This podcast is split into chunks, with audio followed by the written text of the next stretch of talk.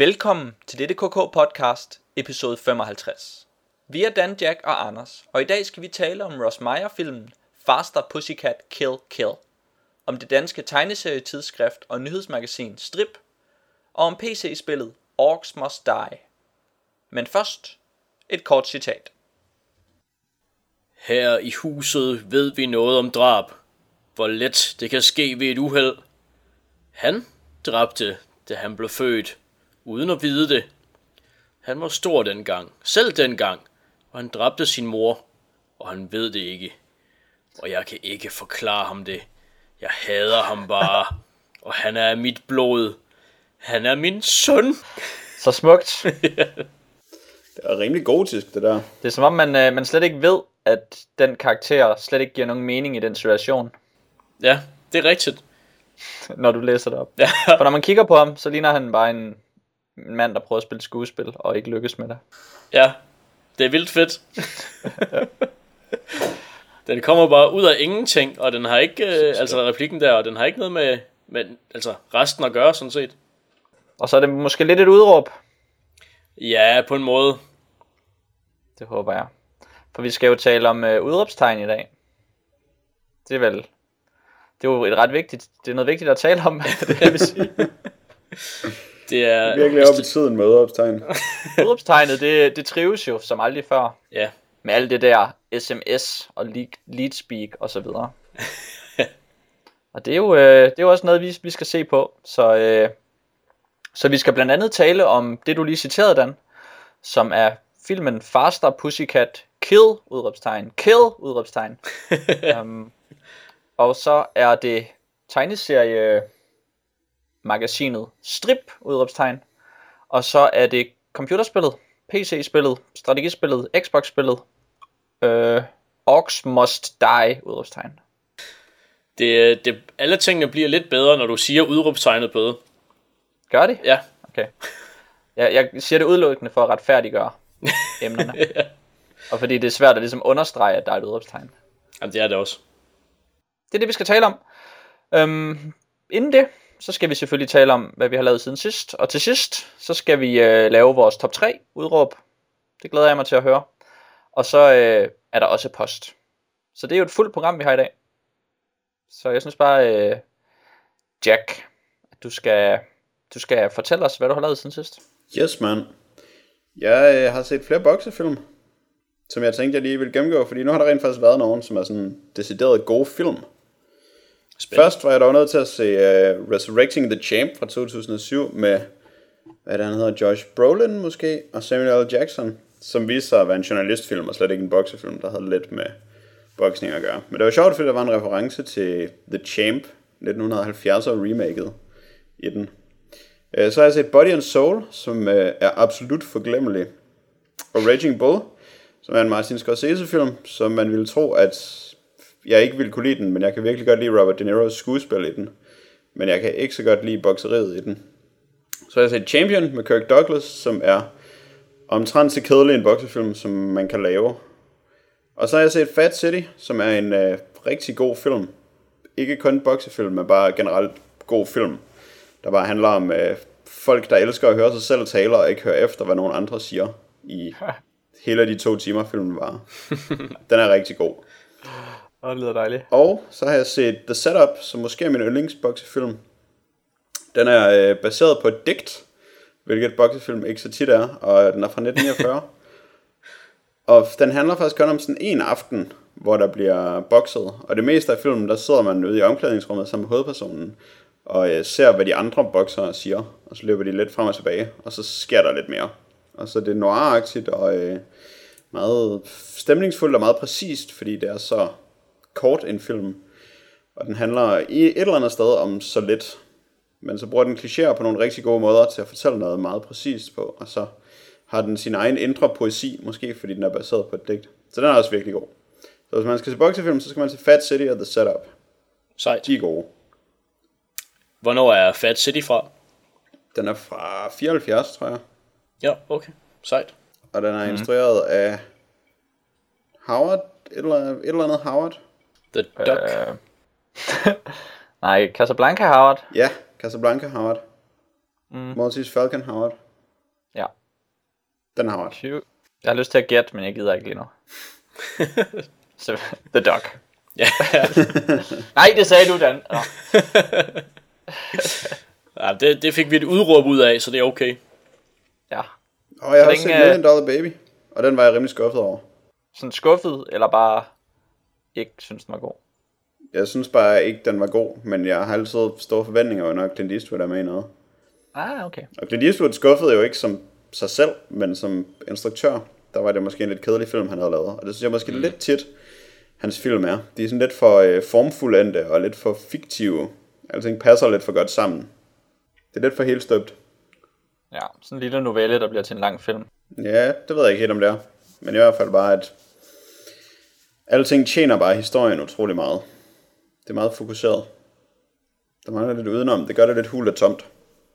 Nu har du talt om, nu har du set en masse boksefilm, og der er nogle af filmene, som du anbefaler som værende gode film, der så også handler om boksning. Men hvem er så den bedste bokser? Altså skuespillere, der præsterer boksning. Hmm, det var et interessant spørgsmål. For nu er du inde på De Niro, for eksempel. Ja. Og jeg tror måske faktisk, han er den, der gør det bedst. Altså Sylvester Stallone er også god. Men alle de øh, gamle boksefilm, de har lidt den ulempe, at øh, jeg ikke kan vurdere skuespillet i gamle film, fordi jeg synes, det er mærkeligt. Folk spillede mærkeligt skuespil i gamle dage, så jeg ved ikke, om det er overbevisende eller ej. Jeg kan godt synes, om det er sådan, om det er sejt, men det er altid, der er altid lidt distance i det. Så det gør. Ja. det svært at vurdere skuespillet, synes jeg. Altså speciel action Ja, i gamle film. Helt sikkert. Mærkeligt, ikke?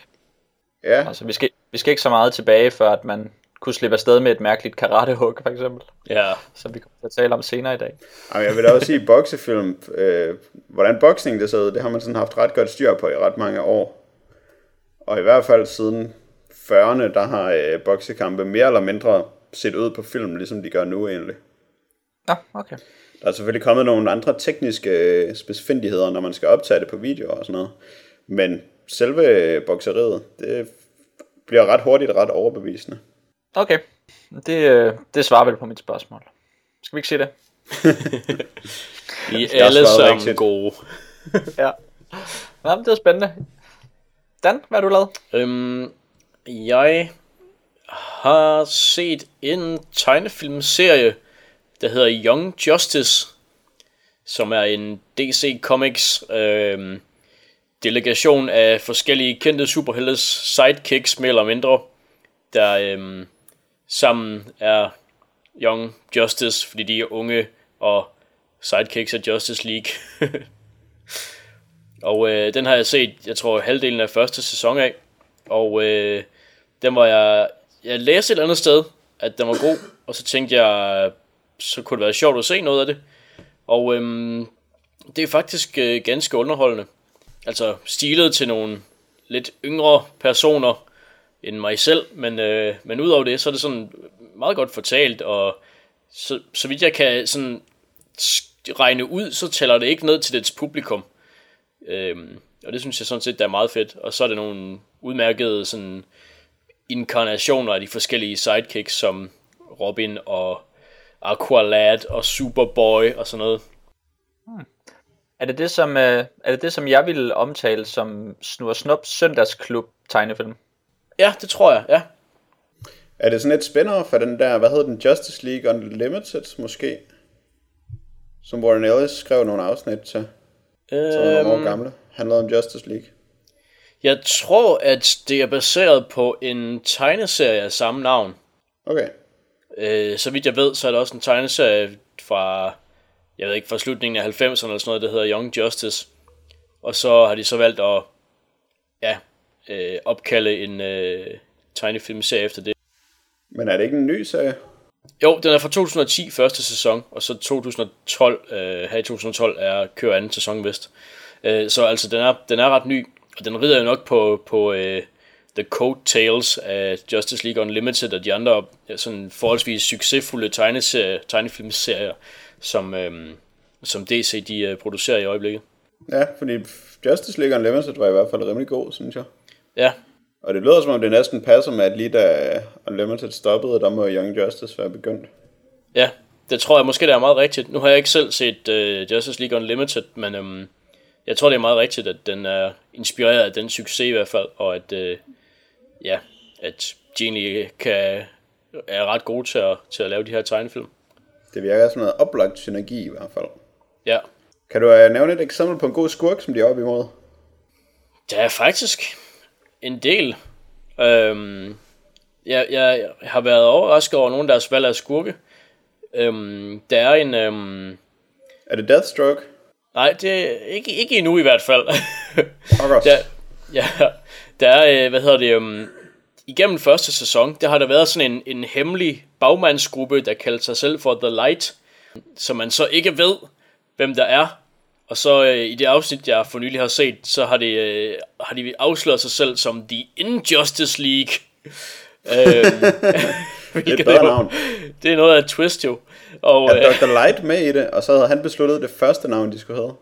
Nej, fordi det spændende det er så, at øhm, The Injustice League også bare er, øh, hvad hedder det, henchmen for de, de rigtige The Light, som står bag, som man ikke vil kende endnu. mm. Så det er et super twist. Men er The øhm, Injustice League så på en måde ligesom uh, Young, er for The Light, det som Young Justice er for Justice League? Sådan det er deres sidekicks? Nej. Nej. deres egen gruppe, som er imod sidekick-gruppen. Nej, det er øh, full-fledged skurke, blandt andet The Joker er med, men øhm, de, øh, altså de virker, øh, hvad kan man sige, tematisk, så, så matcher de nok Young Justice øh, medlemmerne. Hvem er, hvem er så øh, antitesen til Jokeren? Øh, det, det må så være Robin i Young Justice. Ah, på den måde. Okay. Ja. Hvad er antitesen til Aqualad? Aqualad, øh, den er lidt sværere. Altså, der er en, øhm, der er en magiker, der hedder Wotan med, og Aqualad, han kan spule magi, for det er sådan en ny Aqualad, der ikke er helt vildt ringe. Ah, har de ødelagt Aqualad ved at få ham til at holde op med at være ringe? ja, ja. Øh, altså, øh, jeg, tror måske, det er det, der sådan fængede mig lidt til at starte, øh, til at starte med, at Aqualad ikke var helt vildt ringe, og så var det sådan lidt fedt. og øh, ja, og Kid Flash er der, og han har så Count Vertigo som sådan en øh, modsætning, som gør, at han sådan ikke kan finde ud af at løbe længere og falder om og sådan noget. Det er meget sejt. Ja. Så, øhm, Så spræller han helt vildt, mens han prøver at komme op. ja, ja. Så det er, jeg synes, det, det, det virker ret godt faktisk. Den lyder ret så hyggelig. Det er den også. Ja, sådan noget tegnefilm der. Jeg har også set tegnefilm. Ja, hvad har du set? Jeg har øh, igen set Cowboy Bebop, Ja, øh, fordi at jeg aldrig havde set det med de øh, amerikanske stemmer. Og så tænkte jeg, det kunne jeg da lige gøre. Og så har jeg set Cowboy Bebop. hvordan er det med amerikansk i forhold til, til originalstemmerne? Um, det er jo ikke helt lige så godt. Nej. Mm, Altså, fordi jeg kender karaktererne som lidt nogle andre. Og de ændrer sig ret meget, når Spike pludselig får sådan en, øh, en meget mere grov stemme. Mm. Han, han bliver sådan lidt mere, lidt mere en brute, end, hvor at han er, virker en del mere elegant på japansk, synes jeg. Um, men det er selvfølgelig lettere at følge med i, hvad der foregår. Um, der var en del plots, som jeg nok havde svedt ud, eller aldrig helt, helt fanget i, i det forrige, fordi det nogle gange går lidt stærkt. Um, og altså både fordi det går stærkt, når de taler japansk, og der er ret hurtige undertekster, men også den måde, som plotsene udvikler sig på i Cowboy Bebop, fordi hver afsnit er, er cirka 20 minutter, faktisk kun Ja. 18,5 minut, hvis man tager intro og outro fra, og, og så skal der være en komplet storyline der, hvor de skal nå at finde spor og komme et sted hen. Så man kan godt se, at de tit har, har svært ved at, at putte alle sporene og al informationen ind, så det går rigtig hurtigt ofte. Så det blev lettere, så der fik jeg ligesom øh, overblikket over de forskellige episoder. Men jeg forestiller mig, må- måske noget, lidt af charmen går også af det, når det ikke er helt så, så skørt. Ja, det altså, karaktererne er bare ikke så interessante. Ja. Og øh, jeg går ud fra, så nu, nu ved du for eksempel, om Radical Edward er en pige eller en dreng. Øh, det er der jo ikke, det er jo ikke nogen, der ved helt, Nå, okay. men han, men, men han er sandsynligvis en pige. Ja. det er et godt svar, synes jeg. Ja, fordi det, det er der lagt op til. Okay. Han bliver i hvert fald hele tiden omtalt som en pige. ja. Men, øh, men hendes far er ikke sikker på, hvad han er. Fedt. Måske er han bare sådan lidt af hvert, ligesom i Wild Zero. Ja, Ja. muligvis. Det kan Det også er et ske. godt plot element. Ja. Ja. Altså, det ville være ret let at investigate, hvad Edward var. hvis man havde lyst. I teorien, Hvordan? ja. Sådan, øh, altså, hvis man mødte ham i virkeligheden. Nå, ja okay. Så kunne man spørge, om han var en pige eller en dreng, men det var ikke sikkert, at man forstod svaret. Nej, men det er selvfølgelig også en af de karakterer, der lider mest under, at blive øh, oversat til amerikansk. Det kunne jeg forestille mig, ja. Ja, men øh, det er stadig en god serie, kan jeg sige, Fedt.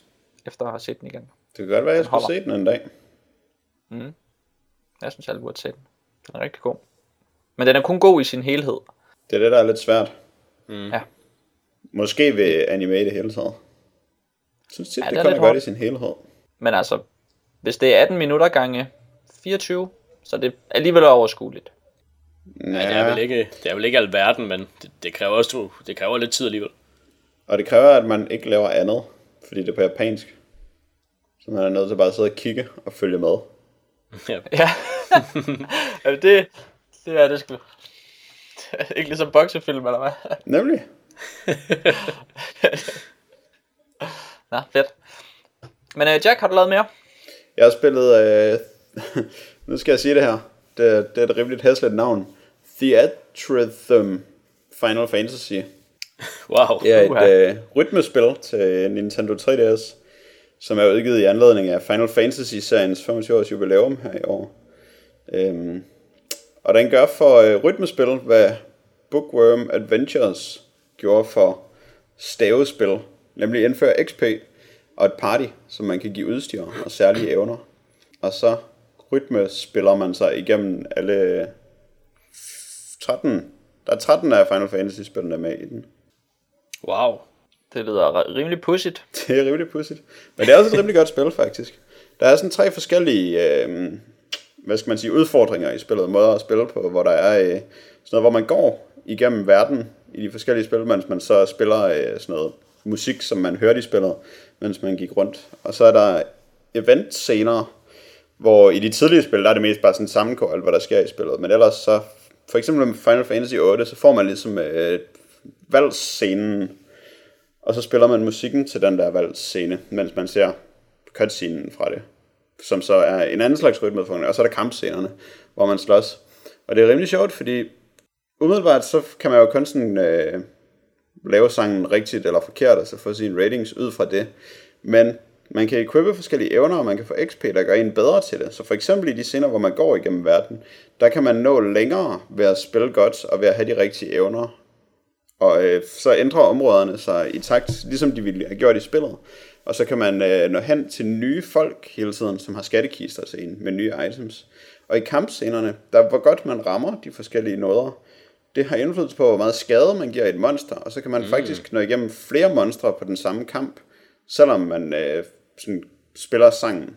Så der er ligesom et afhængigt system der, hvor når man begynder på det, som er den rigtig sjove måde at spille den på, som er det, der hedder Chaos Shrine, hvor man spiller nogle øh, tilfældigt valgte sange i rækkefølge, og når til en boss, hvis man er god nok. Der skal man så være hurtig til at tæske alle monstrene, så man kan nå til en boss, og så skal man vinde over bossen, så kan man få øh, endnu federe præmier.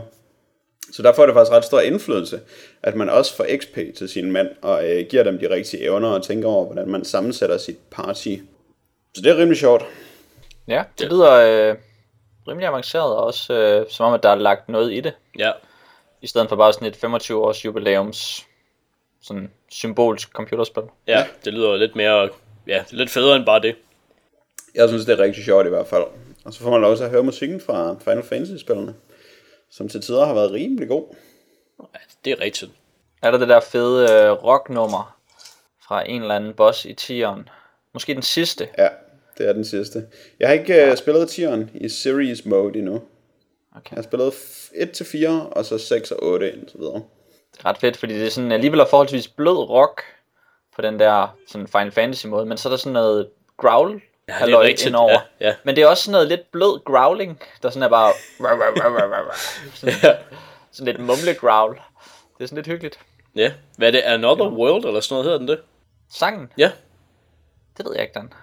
Jeg mener, at Det de lyder synger... som noget, en Final Fantasy sang kunne hedde. Ja, jeg jeg mener, at de synger Another World awaits you i omkvædet, eller growler det. Ja. Det er fedt. ja, Men det kan jeg ikke lige svare på, om den er med. Jeg skal nok lige undersøge det. Ja, Godt. gør det. Gør du det, Jack? Dan? Øh, ja, jeg kan sige, øhm, jeg, har i, øh, jeg har holdt mig til DC-universet, og så har jeg også læst de første seks numre af Catwoman, øhm, fra, fra den nye øh, relancering af, af DC's øh, 52 her, her for nylig. Og øh, det har jeg gjort, fordi at jeg ved, at snart så øh, er der en forfatter, der hedder Anne Nocenti, som overtager. Og øh, hende kunne jeg godt lide i gamle dage, og øh, så håber jeg, at hun er god stadigvæk. Og så øh, en anticipation op til, at hun starter på serien, så har jeg så begyndt at læse de gamle numre. Indtil videre så er det sådan en gut, der hedder Jod Winnick, der har skrevet det, som jeg normalt synes, der er rimelig kedelig og, og sådan rimelig uinteressant. Ja, jeg ved ikke helt, det, det er som om, at det vokser lidt på mig, må jeg indrømme. Det starter sådan meget irriterende med, at øh, første nummer, at, at øh, Selina Kyle, altså Catwoman, man sådan nærmest ser hende, hendes boobs og hendes ass, sådan, før man ser hendes ansigt, og sådan, det er meget, altså det er meget, øhm, jeg ved ikke om det er med vilje, at det sådan, øh, altså skal være så, øh, så, så seksuelt, som det er, men det skabte i hvert fald en del røre, eller en del øh, opmærksomhed, så jeg ved ikke, om det har været lidt sådan en, sådan en øh, sådan et mediestunt for at få folk til at, at have en anden mening om det. Men det går så mm. lidt i baggrunden, øh, hvor hun så altså bare viser, hvad kan man sige, ansigt. Ja, bare viser ansigt og, og så regulær Catwoman TNA, øhm, som stadig heller ikke er, er helt nul. Og øhm, så er det som om, at, at jeg vil ikke, ja, det, er for, det er for stærkt at kalde det en vision bag serien, tror jeg. Men det er som om, der stadig er en slags idé med, at Catwoman skal være øhm, ja, interessant, og nogle gange så virker det sådan set. Hvad, hvad gør hun? Hvad er hun udsat for? Jamen, altså... Hvad sker der egentlig for Catwoman? Ja. Er det sådan noget med, at hun selv roder sig ud i problemer, fordi at hun, en, hun er den, hun er? Øh, ja, det er, meget, det er faktisk meget det. Og øh, så, fordi hun ja, råder sig selv ud i problemer, så bruger hun så også sin, sin nærmeste ud i problemer. Øh, og en af hendes nærmeste, det er så på sin vis Batman. Øh, så det er sådan, han er der en gang imellem, men han er der ikke så meget, at, at det bliver et, øh, hvad kan man sige, at det bliver et selling point. Åh, oh, husk at se Batman i Catwoman og sådan noget. Altså han er der en gang imellem, fordi de har et slags øh, had-kærlighedsforhold. Og det, det, den dynamik virker faktisk ret godt med, at, at, sådan, at Batman øhm, forsøger at beskytte hende på en eller anden måde, som hun slet ikke vil beskyttes på, og hun er så tiltrukket af ham på en eller anden måde, som, som man godt ved, det aldrig kan lade sig gøre, fordi hun er, øhm, ja, altså hun er på den forkerte side af loven, og Batman er jo ret meget på den rigtige side af loven. Altså udover at han er, han er en vigilante i hvert fald. Øhm, og så, øh, så render hun så rundt og, og roder sig ind i problemer og prøver at rode sig ud i dem ved at skabe nye problemer. Og det er sådan, det, altså egentlig så virker det okay, synes jeg. Men Judd Winnick, Ja, han er jo en poor man's Chuck Dixon. ja. Jamen det er han, det er han, og det er altså, altså jeg, skal, jeg skal også sige, at jeg havde meget lave forventninger, da jeg begyndte på den. Øh, og det kan godt være, det er det, der, der ligesom, ja, der ligesom hjælper mig lidt nu. Øhm, og øh, den er tegnet af en gut, der hedder Guillem March, som jeg ikke rigtig kendte til før. Øhm, men han, han overrasker også en gang imellem og har nogle, nogle altså udover at han kan tegne TNA, hvilket måske bliver lidt uinteressant i længden, så kan han også nogle gange sådan tegne øhm, sådan ret fed, øhm, ja, øh, ansigtsudtryk, og, og det er sådan ret fedt for meget, at hvor, hvor ekspressiv at han kan lave Selina Kyles ansigt en gang imellem, hvor meget hun kan, ja, hun kommer ud for en, meget, en masse skade, og så er hun bare sådan stadigvæk øhm, sådan meget determined at se på, selvom hun er helt smadret, og det er sådan, det er sådan ret fedt. Jeg kan huske dengang, man stadig kunne huske, at DC havde lavet det der New 52-værk. Der var det en af de serier, som man sådan havde lidt lyst til at læse, fordi øh, den blev udråbt som skandaløst dårlig. Og det tænkte jeg, åh, det er sådan car crash, det bliver sjovt at læse. Men så læste jeg for eksempel den der Batman The Dark Knight serie, Ja. som også skulle være skandaløst dårligt. Og så var det bare sådan virkelig trættende, kedeligt, dårligt, dårligt. Ja, Og så tror jeg, jeg, jeg mistede lidt min... Øh, jeg fik lidt afsmag for de der skandaløst dårlige serier, som de skulle være, fordi det var de ikke helt. Og det lyder heller ikke helt som om Catwoman er skandaløst dårlig. nej. Jamen, det er den ikke. Altså, det, jeg, jeg tror, skandalen med Catwoman, det var i- især, at, at den var så øh, øh, sexfixeret, i, i hvert fald i første nummer, men altså, jeg ved ikke, om det er bare fordi, at man bliver immun, eller fordi de rent faktisk sådan skærer ned på det sådan efterhånden, men altså, det er ikke noget, man, man ligesom lægger mærke til i nummer, hvad er det, nummer 6, jeg er nået til. Øh, der er det ligesom, det ved jeg ikke, altså, der er sådan ret meget vold i den, det ved jeg ikke, det kunne man måske også blive hvis man var den slags blive forarvet over, men, men det er man nok ikke. Nej, jeg tror ikke, det var det, der var galt. Det, der var galt, var, at uh, der var TNA, og at hun knaldede med Batman i slutningen af det første nummer. Ja, ja, Det var en skandale. Men jeg vil da også sige, at Santi, hun er desværre ikke uh, Mega Marvel 1 og 2 længere. er hun ikke det? Ikke det, jeg har læst for nylig af hende i hvert fald. Der var jeg rigtig skuffet, fordi jeg bliver også helt giddy, når jeg ser, at hun har skrevet noget. Ja, Men så læste jeg noget af det nyere, og så... Nå, hun skriver bare superhelte tegneserier. Det er rimelig kedeligt. det er en skam, ja, fordi jeg husker hende jo lige præcis fra Mega Marvel øh, 1 og 2 med øh, ja, gamle Daredevil-historier, som er rigtig fede. Det var sager. Ja. Men det er også godt, øh, at du lige får nedjusteret dine forventninger, så. Så bliver det sikkert Ja. bedre. Muligvis, ja. Altså, det bliver nok bedre end John Winnick. Ja, Og på øh, nedjusterede forventninger, så så jeg Prometheus ja. her forleden. og der havde jeg jo haft, øh, jeg har alligevel haft sådan et, en måned til at nedjustere mine forventninger. Hvilket jeg sådan løbende har gjort. Og så så jeg den, og det var alligevel overraskende. Øhm, så, så, så kedeligt det var at se på den film. Ja, så du Jeg ved havde... ikke, hvornår, hvornår gik det op for jer, at det sikkert ville blive en dårlig film, I, I var i gang med at se, da I så den? Jeg tror, øh, det var sådan lige efter, de var blevet tøet op. Der var der sådan en scene, hvor de snakkede sammen om et eller andet. Ja, Kan det passe, at øh, noget af det første, der sker, er, at en af dem skal ind på hende deres kontor, Ja. og så har ja. de sådan en rigtig irriterende samtale. det er rigtigt. Og så er der flere samtaler efterfølgende mellem andre, der også er irriterende. Ja, nemlig. I, i, i sekvens. Og så snowballede det ligesom. Ja. ja, det er rigtigt nok. Det er rigtigt. Der, der begynder de at tale, og så begynder man nærmest bare sådan at sidde og vente på, at der sker nogen, eller der sker, eller et eller andet, der dør, ikke? Ja. For den starter jo lækkert med, da det Ja. bare er fastspænder, der går rundt. Ja, det er fedt. Det kunne de godt bare have lavet noget mere af. Halvanden time, for eksempel. Det havde været helt fint. Det har været bedre i hvert fald. Ja, Ja, det var en dårlig film. ja.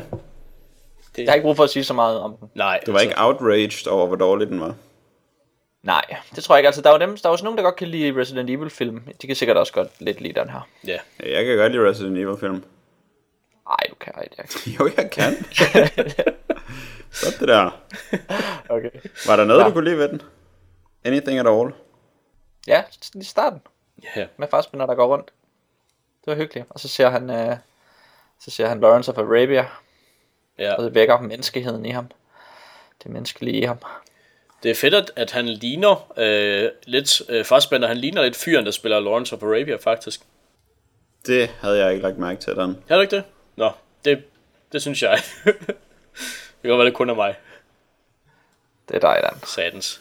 Nej, jeg tror på det.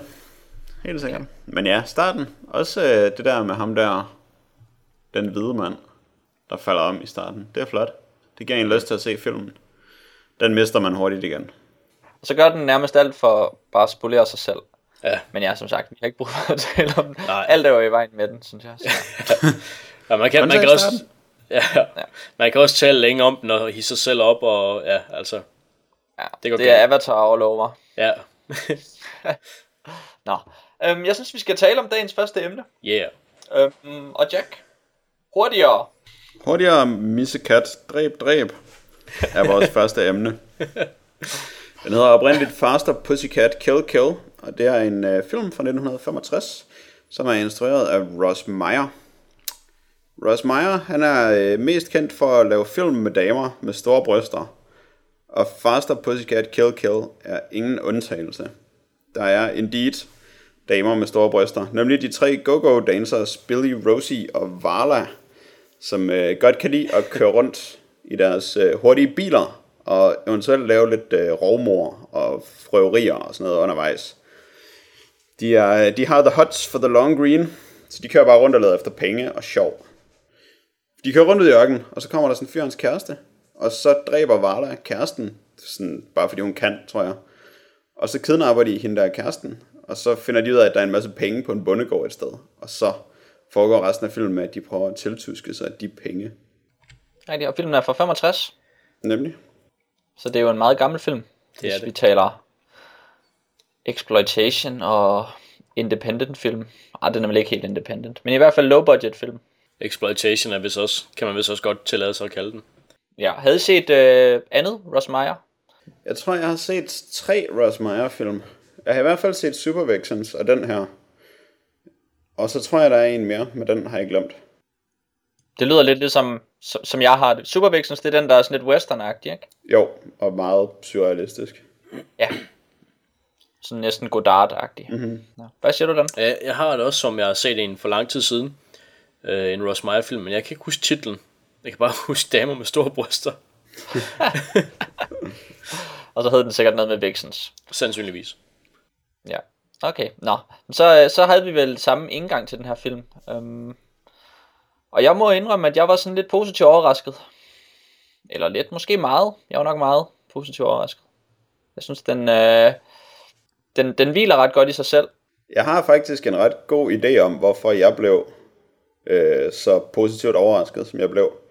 Fordi jeg synes faktisk også, at den var virkelig sej. Og det var mest fordi, jeg synes, de der øh, tre piger, de er vildt seje. Ja. De var øh, meget sejere hovedpersoner, end jeg overhovedet havde forventet, der ville være i den film. Ja, jeg tror faktisk, at det, det der imponerede mig meget, det var deres, øh, deres interne øh, dialog.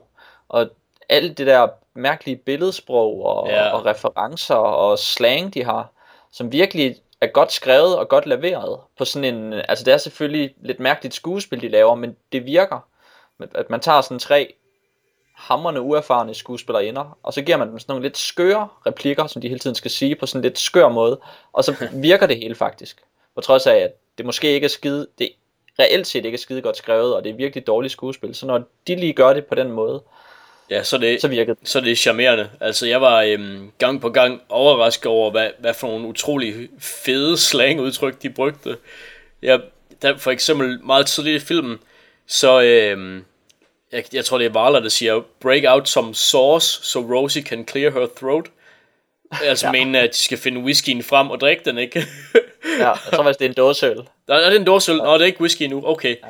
Men stadigvæk, det var, øh, jeg ved godt, at, at man, man kaldte sprut for, for sauce i, i, i 50'erne og 60'erne og sådan noget. Men bare den måde, det også er leveret på, og at det bare, så, altså, øh, at sige, at man skal clear ens throat, altså, det, ja, der var jeg, øh, der, der øh, rejste mine øjenbryn sig op i, en, i stor interesse. Ja. ja. Kun mine øjenbryn, altså. Ja, ja. så stopper du den. Men, men øh, også altså et udtryk, som, øhm, hvad hedder det, øh, ligesom Dan Klaus øh, har kaldt en af sine tegneserier, like a velvet glove cast in iron, som der bliver leveret på et tidspunkt. Altså, det er jo, det var, det var jo, det var meget overrasket over, at det kommer fra den her film. Det vidste jeg overhovedet ikke. Kommer det fra den? Ja, det gør det. Jeg har undersøgt det bagefter. Nå, fedt. Så det er bare, det er bare sådan noget, det er bare sådan noget, der bliver sagt i den. Altså, det, det er helt vildt, synes jeg. Det var sådan en af de mange tilfældige replikker, de har. Ja. Og jeg synes, gennem det der, det der den, den mærkelige dialog og det mærkelige skuespil, så får den her film sådan skabt sit eget troværdige univers. Ja. Det er så et meget mærkeligt univers, øh, men, men jeg synes, det hænger sammen. Men det, er også, det, det bliver jo så også let i og med, at filmen jo kun foregår på en ørken, eller i en ørken, hvor de kører rundt, og så senere er de lige en lille smule i en by, men ellers så er de ude i en ørken igen, hvor de så også er henne ved sådan en, en gård, der ligger ude i en ørken. Ja. Um, og der er selvfølgelig de her tre kvinder, og så hende de kidnapper, og så møder de så senere en, en familie bestående af en far og hans to sønner. Men det som du siger med, at de skaber, deres, øh, skaber et velfungerende univers inde i filmen, det, jeg har virkelig sådan en fornemmelse af, at det her det er øh, et rigtig godt eksempel på, hvad det er low budget film, der er lavet af auteurs med en unik vision. De kan drive det til, fordi de kan nemlig bare være så veldefineret i, hvad det er for et univers, de bevæger sig i, og have Ja. personer, der bare passer godt ind i det, uanset om de er gode skuespillere eller ej. Og det virker også som om, at de der tre piger, de er sådan rimelig, øh, at de er ret velvalgte til rollerne. Jeg læste i hvert fald om Tua Satana, og fandt ud af, at hun var vildt sej. Og både hende og Haji Ja. er jo go-go dancers, Ja. ved siden af deres skuespillerkarriere. Ja, og øh, ja, man kan sige, at Tua Santana er jo nok den, der er blevet mest kendt på den her film, også fordi hun er den mest fremtrædende karakter, og måske også øh, filmens hovedperson. Og den sejeste. Ja, og den Rim, sejeste. rimelig ja. hun, er, badass, må man sige. hun, hun er lederen over de to andre, øhm, hvilket man kan se på, at det er hende, der har de største bryster. Hende, der og, leverer øh, de fleste karate chops. Ja, det er så også øh, hende, der, er den, øh, hende, der faktisk kan noget i filmen. Ja. Jeg er ikke sikker på, at de to andre gør noget rigtigt. Udover at lave fejl. Ja, Billy laver lidt ballade. Ja. Ja. Men det er jo ikke kun på grund af hendes bryster. Filmen starter jo også med, at de har en lille konflikt internt i gruppen, hvor øh, Billy og Rosie, de lige øh, kommer op og slås i noget vand, og så kommer de lige op og slås i noget mudder bagefter. Og så kommer Varla hen og siger, at de skal holde op med det, og så skal de øh, køre chicken race, eller ja. hvad det hedder, Ja, ja. mod hende, hvor hun så lige øh, kører dem begge to af vejen. Ja, det er to biler mod en bil i chicken. Det er altså ikke helt dårligt. Det er det godt nok ikke. Og så, og så er det selvfølgelig de to under dagen i, der begge to chicken out og drejer til hver deres side, og så vinder hun bare helt vildt Ja. chicken racet. Men uh, hun kan heller ikke rigtig gøre andet, når hun er den, der er i midten, kan man sige. Det er rigtigt. Men det, men det ved de to andre jo ikke, altså. Nej. Men øh, ja, men hun hedder Tura Satana, hvilket øh, er værd at nævne igen for sig selv. Og hun lever ikke kun højt på sine bryster. Hun lever også højt på, at hun sådan uden videre smadrer folk, som har lyst. Ja, Og jeg synes, hun har nogle øh, virkelig gode slåskampe i den her film. Fordi ja. hun er en pige, men hun slås bare med mænd, som om det var sådan en rigtig slåskamp. Hun har aldrig brug for at bruge snydetricks eller noget. det er rigtigt. Hun øh, sparker og judo-chopper bare, indtil folk er- bliver helt dullet. Og det, det er virkelig fedt øh, i starten, hvor ham der Lapsen, hun, øhm, hvad hedder det, hun mobber lidt, der, der kører i bil, hvor han sådan prøver på at sådan holde op med at slås med hende, eller prøver på at behandle hende som, som en kvinde, der slås. Det har han ikke noget held med, så han er nødt til at slås med hende, som var hun en mand. Altså, det kan jeg virkelig godt lide, at han sådan holder op med at sådan, og, hvad kan man sige, halvvejs ignorere hende, altså fat i hende, og så begynder han at bruge sine næver, fordi det er han nødt til, fordi hun er så badass. Og som sagt, så har de en, øh, en sådan en ret, altså det er jo en forholdsvis humoristisk slåskamp, men den er stadig også godt sat op, mm. øhm, og hun har, og det er en interessant rolle, som hun kommer ind i, som, som overfaldskvinde på den der måde, som hun slår sig. Ja. Og så finisher hun er, ham jo off på sådan en rimelig badass wrestler-agtig måde, Ja. hvor hun øh, på en eller anden måde bøjer begge hans arme bagud, og så øh, træder ham ned på rygsøjlen, så han bare bliver, bliver ownet fuldstændig. Ja. Og man er ikke i tvivl om, at han er færdig. Men det er så efter, at hun har tæsket skallen ind på ham med en sten. Ja. Og det synes jeg, det, det tog der lidt af det humoristiske, at hun bare pludselig en sten og giver sig til at smadre hans hoved, indtil han dør af det. Ja, det er rigtigt nok. Den- Den var jo lidt grov. Ja. Men så bliver det så rigtig sjovt, da der går sådan lige et beat efter han er død, og så hører man uh, hans, hans kæreste komme ud af en bil og skrige på sådan en helt vildt overdrevet komisk måde, hvor hun bare har siddet inde i en bil og ikke sagt noget, og så bliver der klippet til hende, og så løber hun bare ud, og så skriger hun helt vildt. Og hun er virkelig bare et ja. hud hele den film igennem, hver gang hun gør noget. Fordi hun er, hun er så fuldstændig udulig. Ja. Ej, hun, er, hun er virkelig hysterisk hele vejen igennem. Jeg, jeg, jeg hørte et, et interview, hvor et, øh, at Tua Sant, nej, hvor hun fortalte om, hvordan det havde været at lave den film, hende der spiller, øh, hvad hedder hun? Er det hende, der er Linda? Ja, ja det er det. Øhm, det vil sige, hende, hende der bliver kidnappet, hvordan hun havde det med at, at spille med i den film, øh, og det viste sig, at, at specielt Tua Santana havde bare været sådan dæmonisk over for hende, sådan under hele, he, alle optagelserne, og øh, ja, sådan, øh, hele ja, seancen med at lave filmen, fordi at det var et eller andet koncept med, at, at hun skulle være bange for hende hele tiden, og frygte hende hele filmen igennem, fordi der er så mange scener, hvor de er op ad hinanden, og hvor de er tæt på hinanden. Og så besluttede Tua Santana sig bare for at være helt vildt ond over for hende hele tiden. sådan, så hun ligesom kunne komme ind i rollen. Så det er, det er method acting. ja. Ellers så, øh, så er Tua Santana bare ikke særlig flink. Altså, det kan også tænkes. Jeg tror, hun er utroligt flink. Var. Var utroligt flink. Apropos at være øh, terroriseret, var jeg så den eneste, der tænkte virkelig meget på Texas Chainsaw, mens de er ude på bondegården, og prøver, hende der prøver at flygte hele tiden. Ej, jeg havde den også. Jeg havde den også. Jeg tænkte også på øh, Breaking Bad, med ham der i kørestolen. Åh oh, ja. Han sidder Ja. totalt på samme måde, som, øh, Ja. hvad er det hedder ham for Breaking Bad. Det er sådan noget, du plejer at vide, Dan. Jeg kan faktisk ikke lige huske det lige nu. Dan, du svigter holdet lige nu. Ja, jeg svigter. Ikke flere cocktails til den her. Ja, jeg skubber den lidt væk så. Ja. så. Nå, men, øh, men ja, øh, Texas Chainsaw. Ja, med sådan en uh, weird farm family, der lever sådan ude i midten af ingenting, og, og har deres meget specielle lille familieliv. Og så følelsen af isolering, som er rimelig frygtelig. Hvis hun ikke var så øh, komplet åndssvag, hende der Linda, så tror jeg, man ville have ondt af hende nogle gange. Hvor hun prøver på at flygte hele tiden, og så går det galt.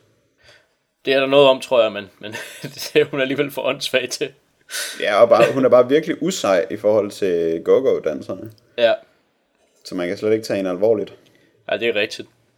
Altså, der er jo, et, der er jo sådan et eller andet, en plotstruktur i filmen, som helt klart er det svageste.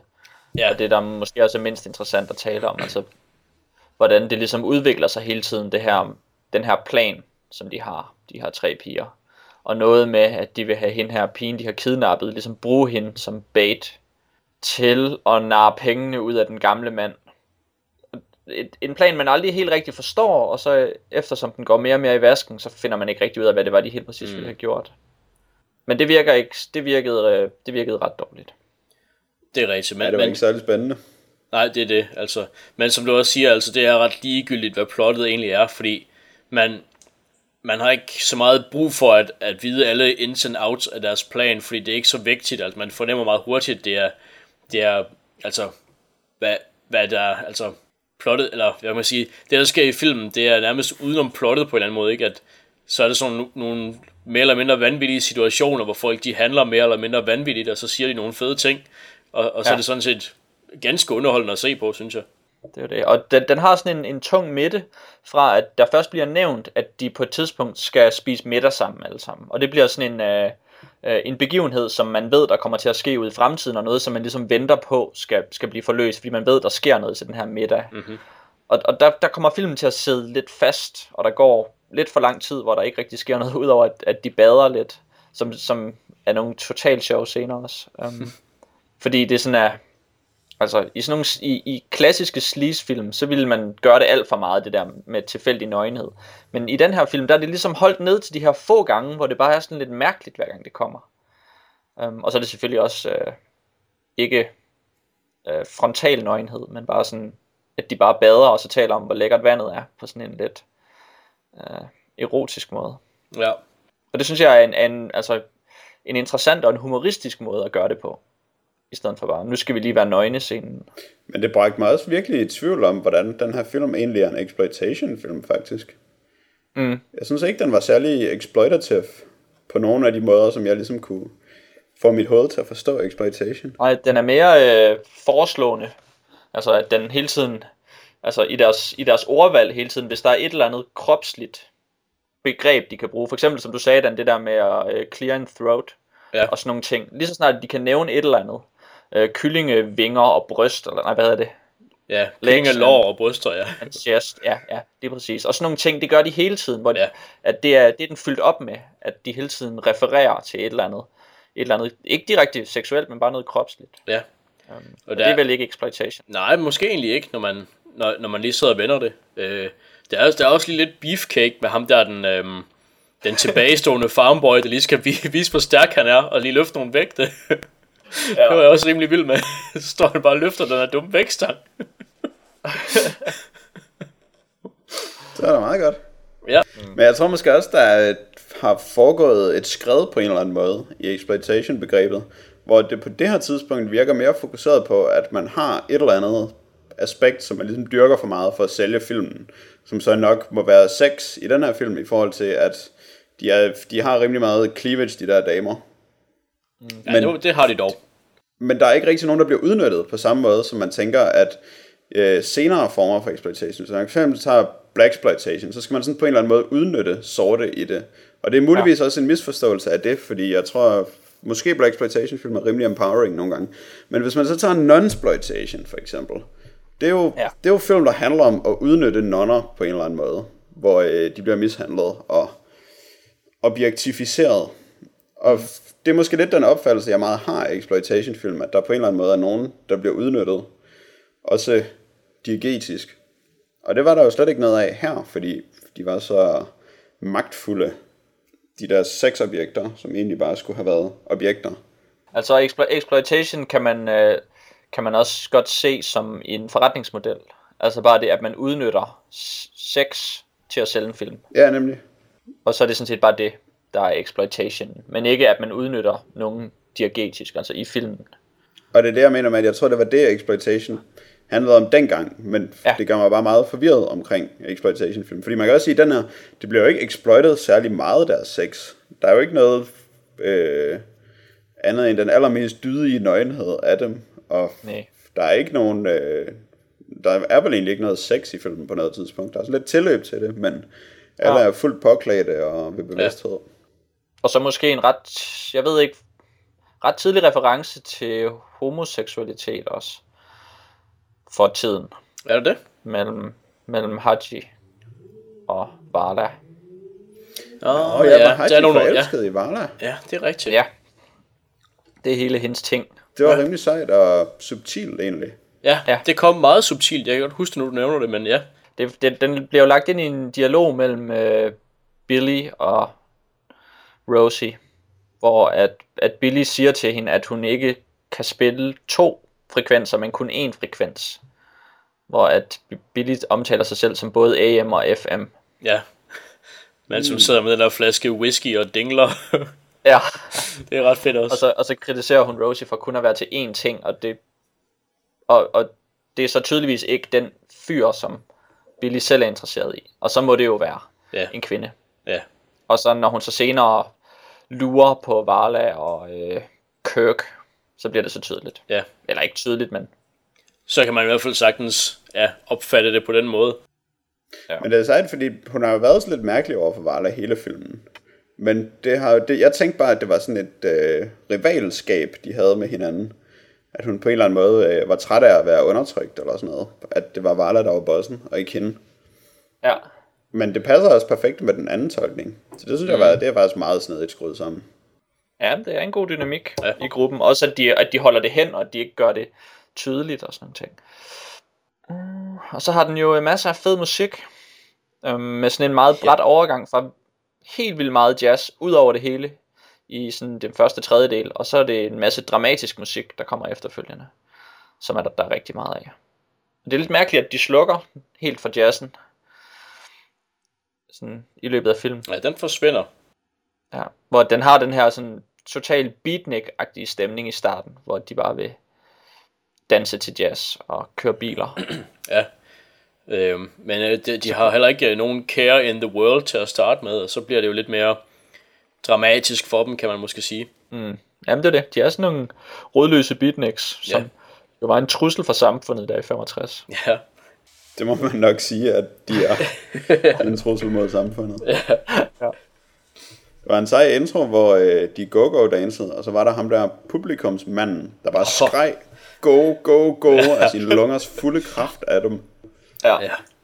Ja, han, han, var, øh, han var lidt uhyggelig egentlig. Ja, mm. det var han egentlig. Men han fik sådan lige pulsen op lige fra starten af. Ja, Det virkede meget hektisk. Men man nåede også lige at blive nervøs for, at den var ligesom de andre Ross Meyer-film. Ja. Fordi de efterfølgende Ross Meyer-film er meget med de der close-up, klippet over til et andet close-up, og så ser man to folk, som man ikke ved, hvilket rum er i, og hvilket forhold har til hinanden, men bare sådan stå og gøre et eller andet og sige et eller andet, på sådan en fuldstændig øh, ja, ubehagelig måde, hvis man prøver at skabe en sammenhæng i hvert fald. Ja, de der to klaphatte i Supervixens, der blev ved med at løbe hen og vælte lokummet, og så løb hen i grøften og grine af det. Ja, Og så gør de bare det igen og igen og igen og igen. det var der ikke noget af den her. Fordi så, så bliver den jo helt straightforward derfra. Der er jo ikke rigtig noget, der er mærkeligt. Så det var sjovt. Jeg troede ikke, øh, kvinder kunne have den rolle i film i 65. nej. Men det kan godt være, at det er min totale mangel på historisk bevidsthed, der gør det. Jamen, det virker meget specielt, og den er jo også en, en stor film i filmhistorien. Jamen selvfølgelig altså. Det, jeg ved ikke, det virkede meget, meget fremme i skoene for mig også, så, øhm, så det var, det var sgu interessant at se. Og så, øh, så er det jo helt tydeligt at se, øh, for eksempel, nu talte vi om Tarantino en del i forbindelse med, med Planet Terror for Ja. ja. Sidste gang, og hvor vi så også omtalte øh, hans, øh, hans Death Proof film, som jo nærmest bare er den her film. Ja, Altså, og i lang tid så blev den jo bare om, omtalt som Tarantinos remake-projekt. Altså remake af Faster Pussycat Kill Kill. Det der så blev til Death Proof. ja, ja.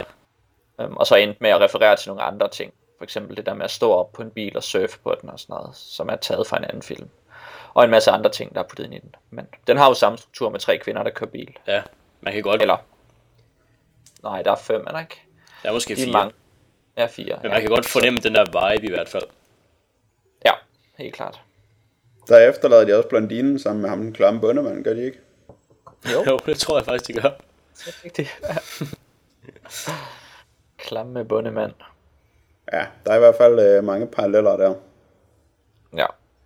Nå, men det var, øh, skal vi ikke sige, det var øh, det første udråbstegn. Ja. Og så, øh, så synes jeg, at vi skal gå videre til strip. Strip! Det er et øh, dansk tegneserietidsskrift, som har kørt øh, siden 1998, så det har nogle år på banen. Og det kommer fire gange om året, så vidt jeg husker. Og øh, Strip udgives af det danske forlag, forlag Fahrenheit. Og bidragsyderne, de er jamen, altså branchefolk og akademikere og ja, nogle gange virker det også som om det bare er, er fans egentlig, der, der har bidraget med en artikel eller en anmeldelse. Øhm, strip-formatet, det er sådan, at der er ikke noget gennemgående emne for hvert nummer, men altså der er nogle tilbagevendende emner, altså udover at det selvfølgelig handler om tegneserier, så har det sådan ret stor fokus på danske udgivelser og den danske scene, om man vil, og Norden. Og øh, så er der en del, øh, hvad hedder det, øh, indspark fra den europæiske tegneseriescene, og noget amerikansk og noget japansk også. Og øh, så er der øh, i det nummer, vi har læst, nummer 57 til i dag, øh, der har vi en, ja, overraskende mange nekrologer faktisk. Øh, og så er der nogle anmeldelser og nogle, hvad kan man kalde det, nyhedsbider, og så nogle, øh, nogle, hvad man sige, nogle fokusartikler, nogle features. Ja, øh, og det skal lige nævnes, at øh, grunden til, at vi taler om strip, så er det jo en del af vores øh, lille three-parter, som, øh, hvor vi i forrige episode talte om øh, planetpulp.dk. I dag taler vi om strip, og næste gang taler vi om Pixel TV. Øh, det vil sige tre mindre danske, øh, hvad kalder vi dem? Internt har vi omtalt dem som nørdmedier. Det er måske yeah. ikke en særlig god beskrivelse. Men det, men det er nogle retningslinjer, vi selv forstår. Um, det er det. Jeg tror også, at alle lytterne forstår, hvad vi mener. det var godt. Muligvis. Muligvis, ja. Uh, strip, er det noget, som I har læst før? Fordi uh, det her, det var første gang, at jeg uh, overhovedet så en strip. Vi skal måske sige, at det er nummer 57, vi taler om. Ja, jeg tror, den uh, nævnte det. Okay. Ja. Og uh, det findes kun på papir. Man kan ikke, uh, det, det er ikke digitalt. Det er rigtigt. Hvilket er ret specielt. Ja, nærmest eksklusivt. ja. øhm, men jeg har, jeg har i, i, i gamle dage nogle gange læst uh, strip på biblioteket. Okay, så har du sådan en fornemmelse af, om det er noget, der øh, øh, har ændret sig meget, eller har... Jeg vil faktisk umiddelbart sige, at det, det synes... Nej, nu er det godt nok også lang tid siden, jeg har læst det. Øhm, men det nummer, vi har læst nu her, det synes at, at have et... Øhm, at fagne bredere måske, end, øh, end dem, jeg tidligere har læst det er som dem, jeg tidligere har læst, har været lidt mere øhm, øh, fokuseret på en anden måde end det her, som, øhm, ja, hvor, der, hvor der er mange forskellige øhm, spotlights på mange forskellige ting. Okay, Jamen, så synes jeg, at vi bare skal kaste os ned i øh, ja. nummer 57 her, og så tale lidt om øh, nogle af artiklerne.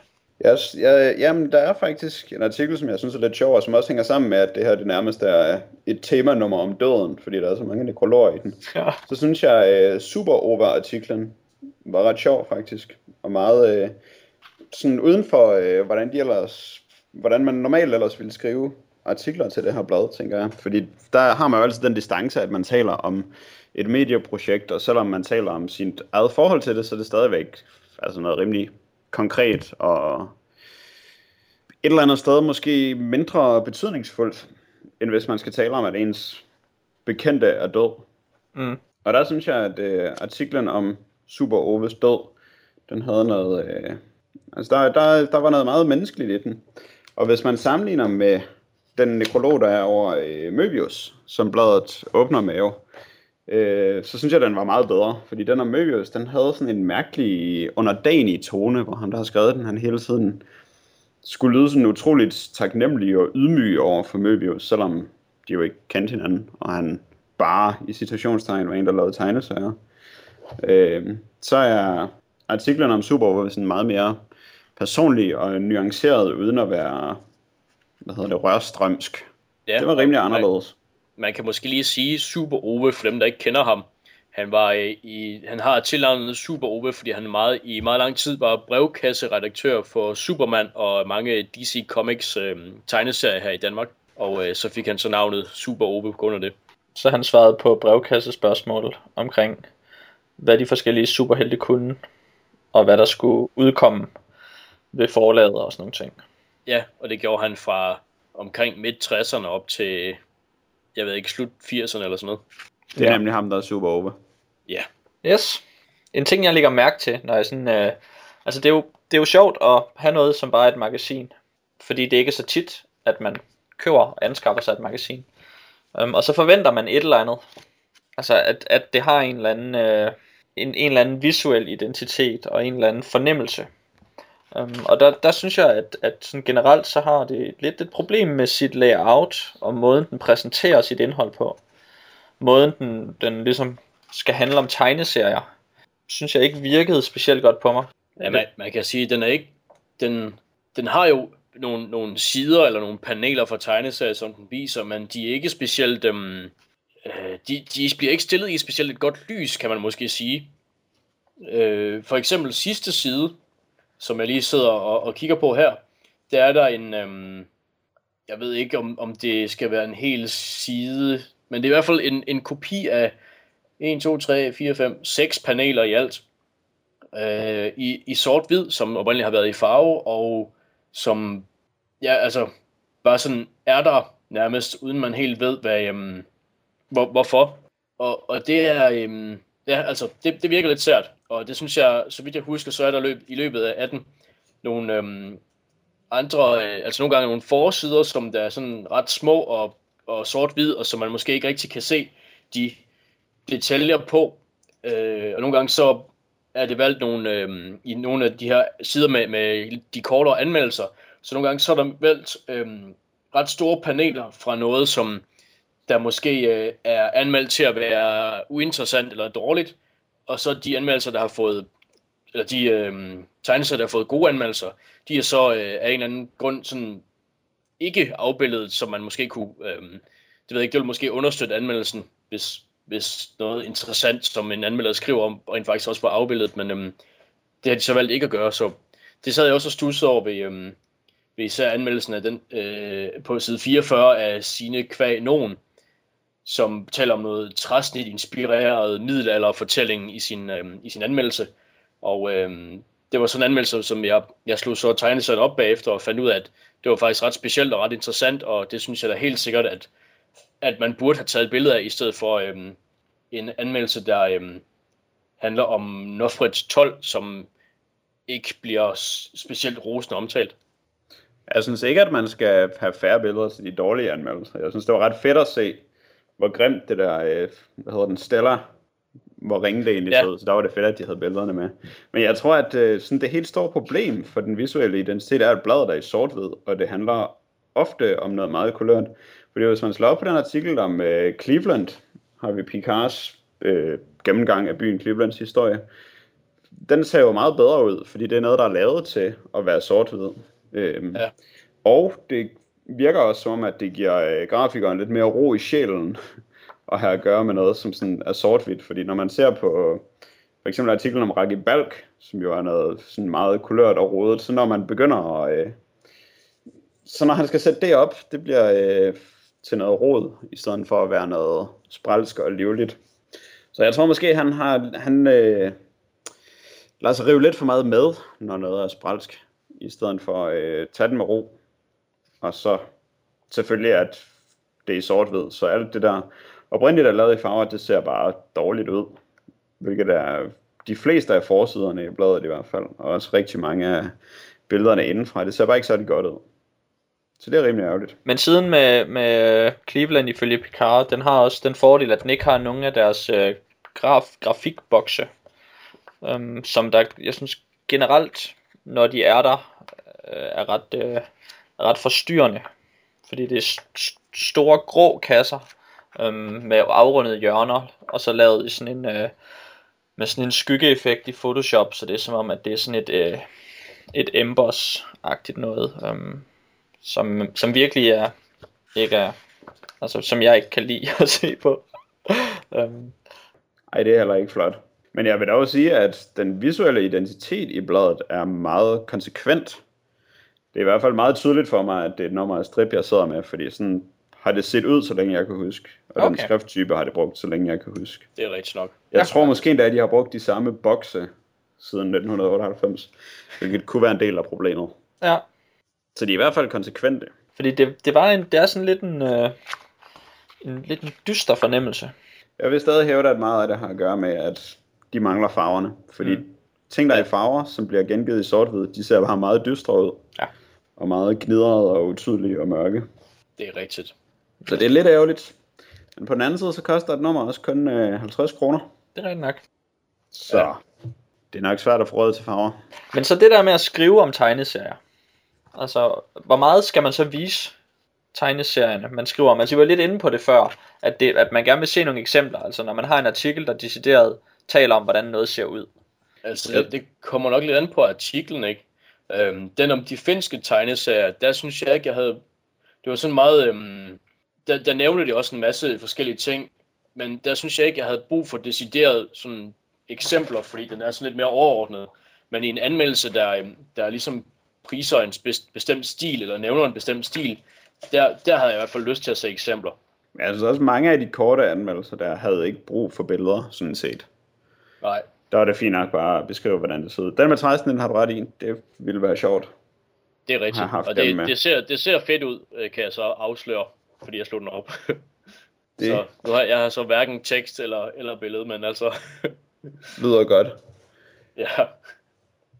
Hov, jeg har den der på mit skrivebord. Har du det? Hvem har brug for screenshots, når man bare har den til at lægge? Åh, hvad? Fedt nok. Nå, det er lige meget. øhm, jeg tænkte også på det i... Øh, jamen, det er jo så også egentlig en anmeldelse, selvom den er lidt mere slået op som en feature-artikel om den subkulturelle dødbider Nemi. At der øh, bliver beskrevet sådan, i ret mange detaljer øh, en af striberne, hvor jeg også virkelig gerne ville have haft, at det var et af dem, der var med som eksemplerne. Ja, Fordi der er tre striber, øh, og den ene af dem er godt nok en af dem, der bliver nævnt i artiklen, men de to andre er udvalgt tilfældigt. Jeg synes, de er meget repræsentative for pointen i artiklen, men det ville stadig have været fedt, hvis man bare havde taget dem, som bliver gengivet i artiklen. Jeg vil Ja, gerne se, hvor ligesom kan- ispinden blev af. ja, ja. Det er præcis. Den er lidt svær at, at, øhm, at forestille sig ind i hovedet, at der er øh, hvad det, et panel, hvor en fyr, der sidder og spiser en ispind, og så er der en anden, der råber af ham, og så ser det ud, som om hans ispind er mellem benene, og så er den måske væk. Det vil man rigtig gerne se på et billede, så man kan forstå, hvad der, hvad der egentlig foregår. Det tager i hvert fald meget af brøden af pointen, at man ikke kan se det. Når man skal beskrive noget, som sådan er øh, uforståeligt tegnet, så er det rart at... Det er svært at forklare, når det er uforståeligt. Og jeg ved ikke, om hvad problemet kunne være i at gøre det på den måde. Om der er et eller andet med, at det er svært at få bestemte striber til at gengive i et tidsskrift, eller hvordan det fungerer. Men det virker rimelig påfaldende i nogle af tilfældene, hvad det er, der bliver gengivet, og hvad der ikke bliver gengivet. Men altså, Ja. men altså hvis vi siger, at, øh, at, at sådan et magasin her, det konkurrerer med internettet, ikke? Um, hvor man på internettet kan skrive en artikel, og så lægge et billede ind i farver, og så kan man læse artiklen og se et billede. Hvordan skal, hvordan skal man så konkurrere med det som et magasin? Og så skal man ligesom tilbyde noget andet, ikke? Altså, det er jo nok, det er jo nok en, en nicheudgivelse, kan man vist roligt sige. Ja, det er det. Øh, jeg ved ikke, om, om man er decideret med i en eksklusiv klub som sådan, men altså, det er, det er nok en nicheudgivelse. Altså, det synes jeg, det synes jeg ikke, der er, der er noget galt i at kalde det. Ja, om, om man kunne sige, at om Fahrenheit kunne have en hjemmeside, og så kunne det være, så kunne det, være det samme. I teorien, ja, det tror jeg. Jeg er ikke helt enig, Nej, må jeg sige. For det første, så er der det samme, som vi talte om med Planet Pulp, det der med, at det er en samlet pakke, hvor man køber det, og så har man betalt for det, og så vil man gerne læse alt det, der står i det, og så kommer man til at læse nogle artikler, som man ikke har læst før, eller som man ikke vil læse normalt. For eksempel at læse om finske tegneserier, det ville aldrig falde mig ind at gøre det frivilligt. Mm. Men når man så har hele pakken her, så læser man det alligevel, og så lærer man noget. Så jeg synes, det er meget mere øh, oplysende at have det sådan, i det her format. Og til dels, at man betaler for det måske, fordi så har man incitamenter for at læse det hele af det. Men jeg synes også, det betyder, at øh, det er sådan, de fleste af artiklerne er rimelig gode. Jeg synes, bladet generelt har en høj kvalitet i, hvordan det er skrevet og redigeret og sat sammen. Og det tænker jeg, at det er nok også en del af det, jeg betaler for. Ja.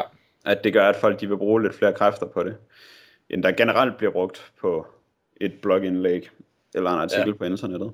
Jeg siger selvfølgelig ikke, at man ikke kan gøre det sammen med en hjemmeside, men der er alligevel den forskel, at så har man en økonomi, hvis man udgiver det på papir, som Ja, giver en... jeg, jeg kan godt se det med betalingen. Øhm, jeg tænker bare, at i teorien kunne, det godt, kunne de godt gøre ligesom Planet Pulp, og så have sådan en issue eller et nummer, der kommer øh, online på en eller anden måde. Øh, fordi jeg, jeg tænker, nogen, nogen, eller noget af det, jeg sådan lige tænkte på, da jeg nævnte det, det var, at der er nogle af de øhm, me- mere nyhedsprægede øh, indlæg, som for eksempel amerikansk premiere på Comic Book Man, som handler om, om Kevin Smiths uh, Comic Book Man serie fra 12. februar og sådan noget.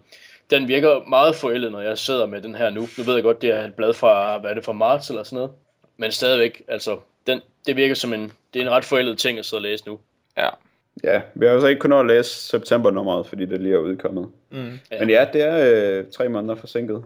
Og det var også spøjst at slå op på øh, en Möbius-nekrolog som det første. Fordi det virkede som Ja. om det var længe siden. Det er rigtigt. Men jeg kan godt se incitamentet med, at man betaler, og så læser man hele pakken og sådan noget. Det giver også mening, og, og jeg er også glad for, at, at jeg har læst hele pakken, fordi jeg synes også, der var mange gode ting, og der var mange ting, som jeg måske ikke havde vidst særlig meget, meget om ellers, som jeg fik et øhm, lille indtryk af. Og hvis du havde købt bladet, da det udkom, så havde det også været tre måneder mindre forældet, end det er nu. Det er rigtigt. Så havde, øh, så havde Comic Book Man-nyheden kun været en måned forældet. Ja. Men det er altså, nyheder er jo i det hele taget noget mærkeligt noget at skrive om, synes jeg. Det, Ja, det har jeg svært ved at forholde mig til på mange niveauer. Men jeg synes også, at der er... Øh, altså, der er også nyheder, som er interessante, og som er noget mere. Som for eksempel historien om, hvordan man kommer til at skrive Asterix. I anledning af, at Asterix har fået en ny forfatter, at så er der en lille anekdote, man kan fortælle om det. ja. Så der kan jo godt være lidt mere Men, i en men jeg ved ikke, om, om jeg vil kalde det så meget en nyhed, som en, altså, som en anekdote, som du siger. Altså. Om udgangspunktet er vel øh, nyheden. Er det ikke? Er det? Jeg Muligvis. troede, det var en nyhed. Men det var måske bare, fordi den var i nyhedsafdelingen. Måske har det været den forfatter længe. Jeg- jeg, jeg forstod ved det ikke, som, at det var fordi, faktisk. der var kommet en ny forfatter på Asterix. Nej, det var Ja. der da ikke. Altså sikkert på et tidspunkt. Ja. Nå, men der kan man se, hvordan man kan bedrage sine læsere ved bare øh, trykke noget tilfældigt i en nyhedssektion. Så tænker man, at det er en nyhed. Så bliver man helt forvirret. ja. Det er smart. Altså det fede ved at udgive noget på tryk, det er selvfølgelig også, at man på anden sidste side kan have sådan et shivkort, der sidder fast. Så kan man bare hive shivkortet ud, og så har man det. Det er fandme sejt. Det er bedre end dengang, man skulle øh, klippe halvdelen af bagsiden af sine Projekt X-blade i hvert fald. Ja, åh oh, gud. Det var forfærdeligt. Æderkoppen 114. Åh, oh, Projekt X 31. 31. Åh, oh, oh, Jack. Tragisk, tragisk. Men så kunne man jo også lige have en plakat med i bladet, tænker jeg. Det er selvfølgelig en bonus. Hvordan var det at læse for dig? Ja, altså jeg, jeg øh, må indrømme, at jeg synes, det var kedeligt. um, altså at læse nyheder om folk, man ikke rigtig kender. Det var sådan ikke så spændende. Ja. Det var også kedeligt for mig. Ja. Jeg, jeg tror ikke rigtig, jeg har sådan nogle særlig, nogle særlig gode kommentarer til det her blad. Jeg tror ikke, at det her blad er lavet til mig. Um, Nej. og, øh, og jeg tror, jeg har det fint med, at det eksisterer uden mig, som skal forholde sig til det. Ja, altså, man kan også sige, du, du er nok ikke en del af det niche publikum, som det henvender sig til. Nej, det er jeg ikke. Fordi det er jo i høj grad, som, som I taler om, altså det er en niche, altså. Ja, og der er også sådan en, øh, en niche-diskurs i det, synes jeg. At man, Ja. altså man, man ved godt, hvad man er, og hvor man er. Øh, og så er, det, så er det helt klart derfra, man taler. Um, og det, Ja. det synes jeg godt, man kan mærke i det, uden at det fordi det er noget helt konkret, men der er sådan en fornemmelse af, at ja, det her det er så det danske tegneseriemagasin. Og så er der sådan nogle ting, som vi skal tale om. Og der er sådan en måde, vi skal være på. Ja, jamen, det tror jeg, der er rigtigt nok.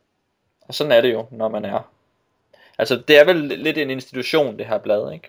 Nu, fordi, det ved jeg, jeg kunne forestille mig, at tegneserie scenen i Danmark er meget i opbrud, og, og der er rigtig mange forskellige ting, der sker, men så er der måske nogle få faste holdepunkter, og der er det måske sådan noget som strip som en af dem, tænker jeg. Det, det er i hvert fald, det bryster sig i hvert fald at være det største tegneserietidsskrift i Danmark. Ja. ja, hvad var det? øh, Det vandt en eller anden pris lige foran uh, journalisternes blad, Rappet. ja, læste jeg et eller andet sted. Så ja, så der kan man ligesom se, hvor, hvor, hvor niche det er. ja. Det var strip. Hvis I har øh, noget, I vil sige om strip, så skal I sige det nu. Ellers synes jeg, vi skal springe videre til det sidste udråbstegn. Alright. Nå. Øhm, det sidste emne, som vi skal tale om, inden øh, der går top 3 og post i det hele, det er computerspillet, PC-spillet, Xbox-spillet, Cloud on Live-spillet, Orcs Must Die. Og det er et spil, der handler om, at orkerne skal dø. Ja. Det er et, øh, et, et form for strategispil. Øhm, man, kan, man kan sammenligne det med en type strategispil, som har været vældig populær øh, i øh, sådan smartphone-æren, øh, nemlig Tower Defense-spil, fordi de er så simple og lette at have overblik over på en lille bitte telefon, eller en eller anden lille ting med en lille skærm. Øh, men det her spil, det tager det, det angriber det lidt på en anden måde, og så ser man det som et 3D-spil, hvor man løber rundt i en klassisk øh, 3D-verden, og så skal man sætte fælder op. Så det er måske mere et fældespil, end det er et tower defense-spil. Øhm, og så sætter man de her fælder op hen med nogle øh, typisk en eller to døre, hvor der på et tidspunkt i spillet vil vælte orker ud, der skal dø. Øhm, og så sætter man for eksempel en, øh, sådan en lille, en lille, en lille pool fyldt med sådan noget chair i, som orkerne vil bade ned i, og så vil de gå lidt langsomt. Og så kan man også stille for eksempel en væg, der skyder med pile, og så når de går langsomt hen over det der chair, så vil de så blive skudt på af pile, og så har man kombineret to fælder til at dræbe orker. Og det er en af de ting, som man blandt andet skal gøre. Derudover så kan man også selv løbe rundt som sådan en første persons øhm, skydefyr, og så skyde med sin, øh, sin armbryst, eller hvis man er modig, så kan man gribe sit kæmpe store svær, og så øh, hakke løs med det. Øhm, måske er der også andre våben, men dem har jeg ikke haft. Jo, jeg har haft sådan en, hvor man kan skubbe lidt, men det er ikke rigtigt et våben. Det er mere bare en, øh, en spell, man får. Ja, en af ens mange dimser. Um, det kommer da an på, hvor meget syre der er i nærheden. Syre? Ja, det er ja. rigtigt. Så kan man skubbe folk ned i syren. Øhm, ja, fordi der er så øh, de her forskellige maps og de her forskellige udfordringer, og så spiller man dem en efter en. Hvis man klarer det rigtig godt, så får man fem dødningehoveder. Hvis man klarer det rigtig dårligt, så får man et dødningehoved. Eller hvis man klarer det helvede til, så dør man, og så skal man starte forfra. Øhm, hvis man får fem dødningehoveder, så har man så fået 5 XP, og det kan man bruge til at opgradere sit udstyr. Derudover så får man også hele tiden penge i løbet af spillet. Man starter med et vis antal penge, som man kan bruge til at købe fælder. Øh, og så når man har dræbt nogle monstre, så tjener man langsomt penge, som man så kan bruge på at købe flere fælder. Og så er der typisk en eller to pauser i en bane, hvor man vil kunne øh, sætte sine fælder op igen. Øh, man kan også være sådan lidt, øh, lidt gung ho og så prøve selv at, at justere sine fælder løbende, mens man slår sig. Hvilket også er en, en feature i spillet. Øhm, så øh, modsat et tower defense spil, så er det her en del mere hektisk og lidt mere dynamisk. Øhm, det kan gå grueligt galt, øhm, og, øh, ja, og man kan også nogle gange føle sig ekstremt overlegen, som jo er der, hvor tower defense spil måske er fedest. Når man bare smadrer det hele, og ikke laver noget. ja. øhm, ja, jeg synes faktisk, at øh, Orcs Must Die var et, øh, et fint spil et godt spil. Jeg havde det først øh, en rimelig dårlig indstilling til spillet, da jeg spillede det, hvor jeg ikke rigtig gad at spille det, og så sad jeg og spillede det, og så synes jeg, det var dårligt, fordi jeg ikke gad at spille det. Men så samlede jeg det op igen, øh, og så, øh, så havde jeg lidt mere mod på livet, og så, øh, og så havde det faktisk rigtig sjovt med Ox Must Die. Specielt da jeg fandt ud af, at man ikke bare skal trykke helt vildt med sin armbryst, og så bare spray and pray, men at man mere skal prøve at lave enkelte headshots. Så fik spillet ligesom en eller anden, øh, et eller andet skill-niveau og en eller anden, en eller anden belønning, nemlig headshots. Hvad siger Som er en god belønning. Det er jo, det er jo en, en gode i sig selv. Hvad siger du, Dan? Ja. Øhm, jamen altså, jeg, øh, jeg sidder lidt mellem to stole med Orcs Must Die, fordi jeg er egentlig ret glad for Tower Defense spil, fordi de er, de er så stenede, og man kan bare sådan, man kan bare sidde, sidde og spille dem, mens man laver alt muligt andet, og det er sådan, det er sådan nogle gange en charme, hvis man er i det humør. Øh, og det her, det er jo ganske rigtigt, som du siger på, en slags ja, well, en slags tower defense, der møder sådan noget third person action spil. Øh, og det er, jeg ved ikke, altså jeg var, altså jeg var ikke overlegen i den, på den, i den forstand, at jeg øh, fik helt vildt mange øh, kranier hver gang øh, jeg gennemførte en bane, men jeg synes aldrig, jeg var presset heller. Så jeg sådan løb rundt og hyggede mig lidt, og så nogle baner, de var sådan, de var sådan sjove nok, og så andre baner, de var sådan, hmm, øh, og så nogle gange, så var det sådan lidt sjovt at, at, at dræbe nogle store øh, ogres, der kommer med, med, jeg ved ikke, med syre, eller man fryser dem og skyder dem i hovedet eller sådan noget. Men øhm, altså, jeg synes, det blev meget ens for mig i længden på en måde, som, øhm, ja, altså, som, som nok er, er Tower Defense øh, genrens store svaghed, at det ender med at blive ensformigt. Det gjorde det her også, og så synes jeg ikke, at øh, og så synes jeg ikke, det havde øh, den store øh, vedholdende charme. Altså, han var sådan lidt irriterende at høre på, ham der fyren, øh, man spiller.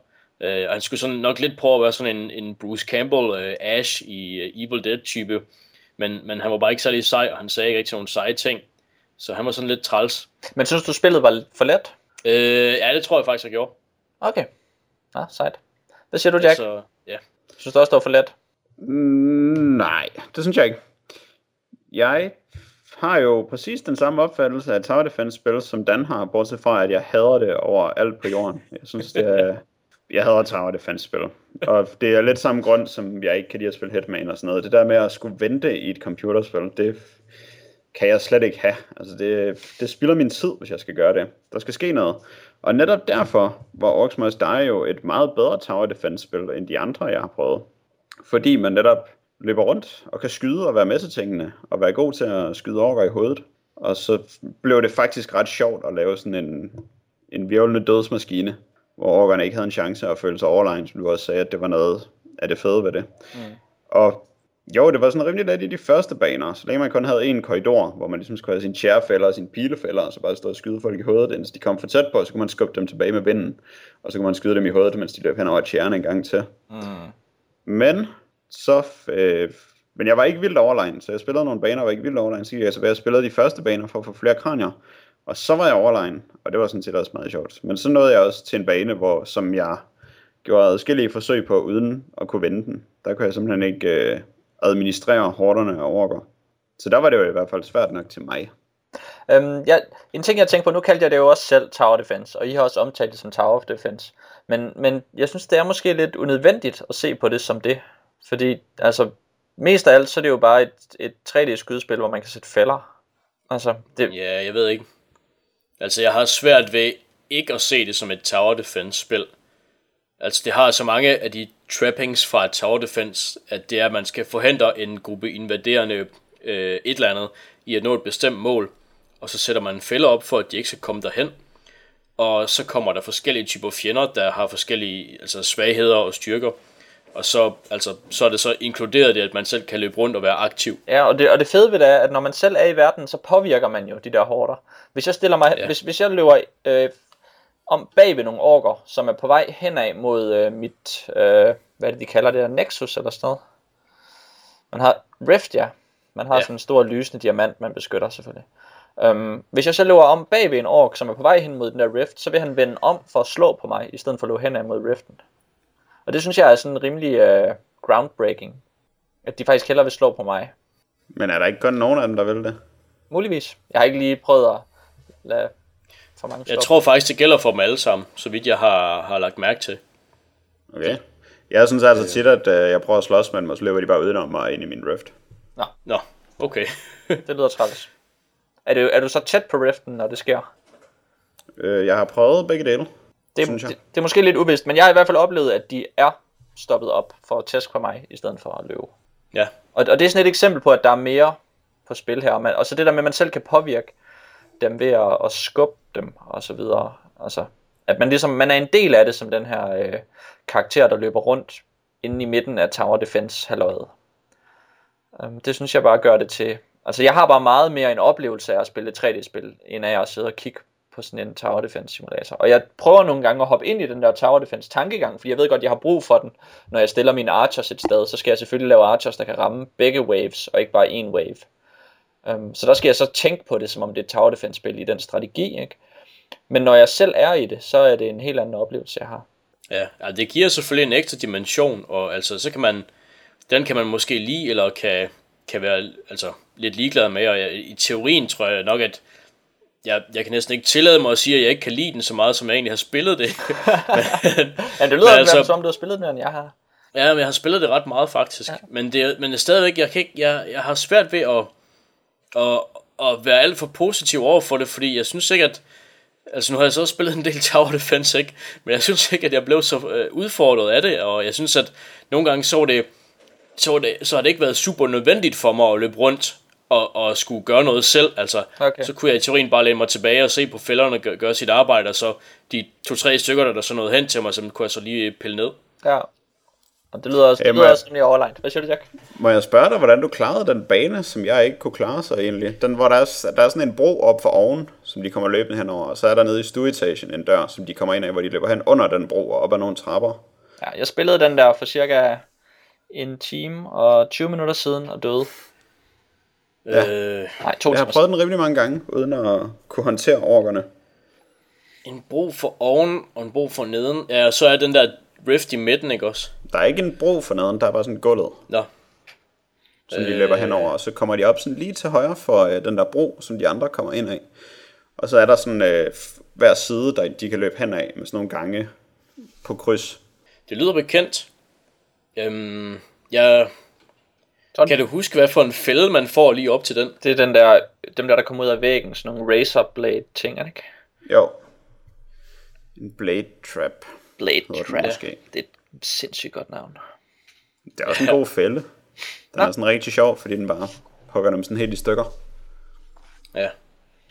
Jamen, jeg, jeg, jeg må indrømme, jeg kan ikke... Jeg, jeg synes ikke, at jeg gjorde noget specielt for at klare den. Altså, det kan jeg ikke huske, jeg gjorde. Jeg tror, det er bane 8 måske, eller s- Ja. Jeg, jeg tror bare, jeg... Jeg tror bare, jeg klarede den. du åbnede den bare. Ja, altså jeg kan ikke huske, at jeg havde en speciel... Øhm, at jeg tænkte specielt over den bane, øh, sådan lige. Nå. jeg tænker meget, jeg kan ikke vinde over den. Jack, vi sucks. Har du prøvet at spille det på øh, den svære sværhedsgrad så? Øh, nej, fordi jeg, jeg er ikke færdig med, med alle banerne endnu. Nå, det skal man være, for man kan spille det svære. Det tror jeg i hvert fald. Jeg har ikke lagt mærke til, at det var en svær øh, sværhedsgrad, når man starter det i hvert fald. Nå, men den er sådan lige over banerne der. Der er de alle tre. Men jeg kan ikke huske, om man kan trykke på den tredje af dem. Nej, den er okay. grayed out. Okay. Ja, jeg har ikke lagt mærke til det. Altså, jeg har, ikke, jeg har bare spillet alle banerne en gang, og så, altså, så har jeg altså, klaret dem alle sammen indtil videre. Det er noget svineri, hvis man skal gennemføre spillet for at få den svære sværhedsgrad.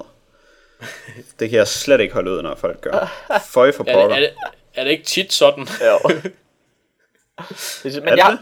ja, det er tit sådan, ja. Altså i Doom, der kan man vælge dem alle sammen med det samme. Ja, Det er rigtigt. det er rigtigt. Det må være standarden. Det synes jeg virkelig er dårligt, når folk gør det. det uh. Nu er jeg vred på Oxmas dig. Okay, men jeg, jeg har lige et argument mere for, hvorfor jeg synes, at spillet adskiller sig fra Tower Defense, og hvorfor det har den der ting, som gør, at man burde omtale det som noget andet.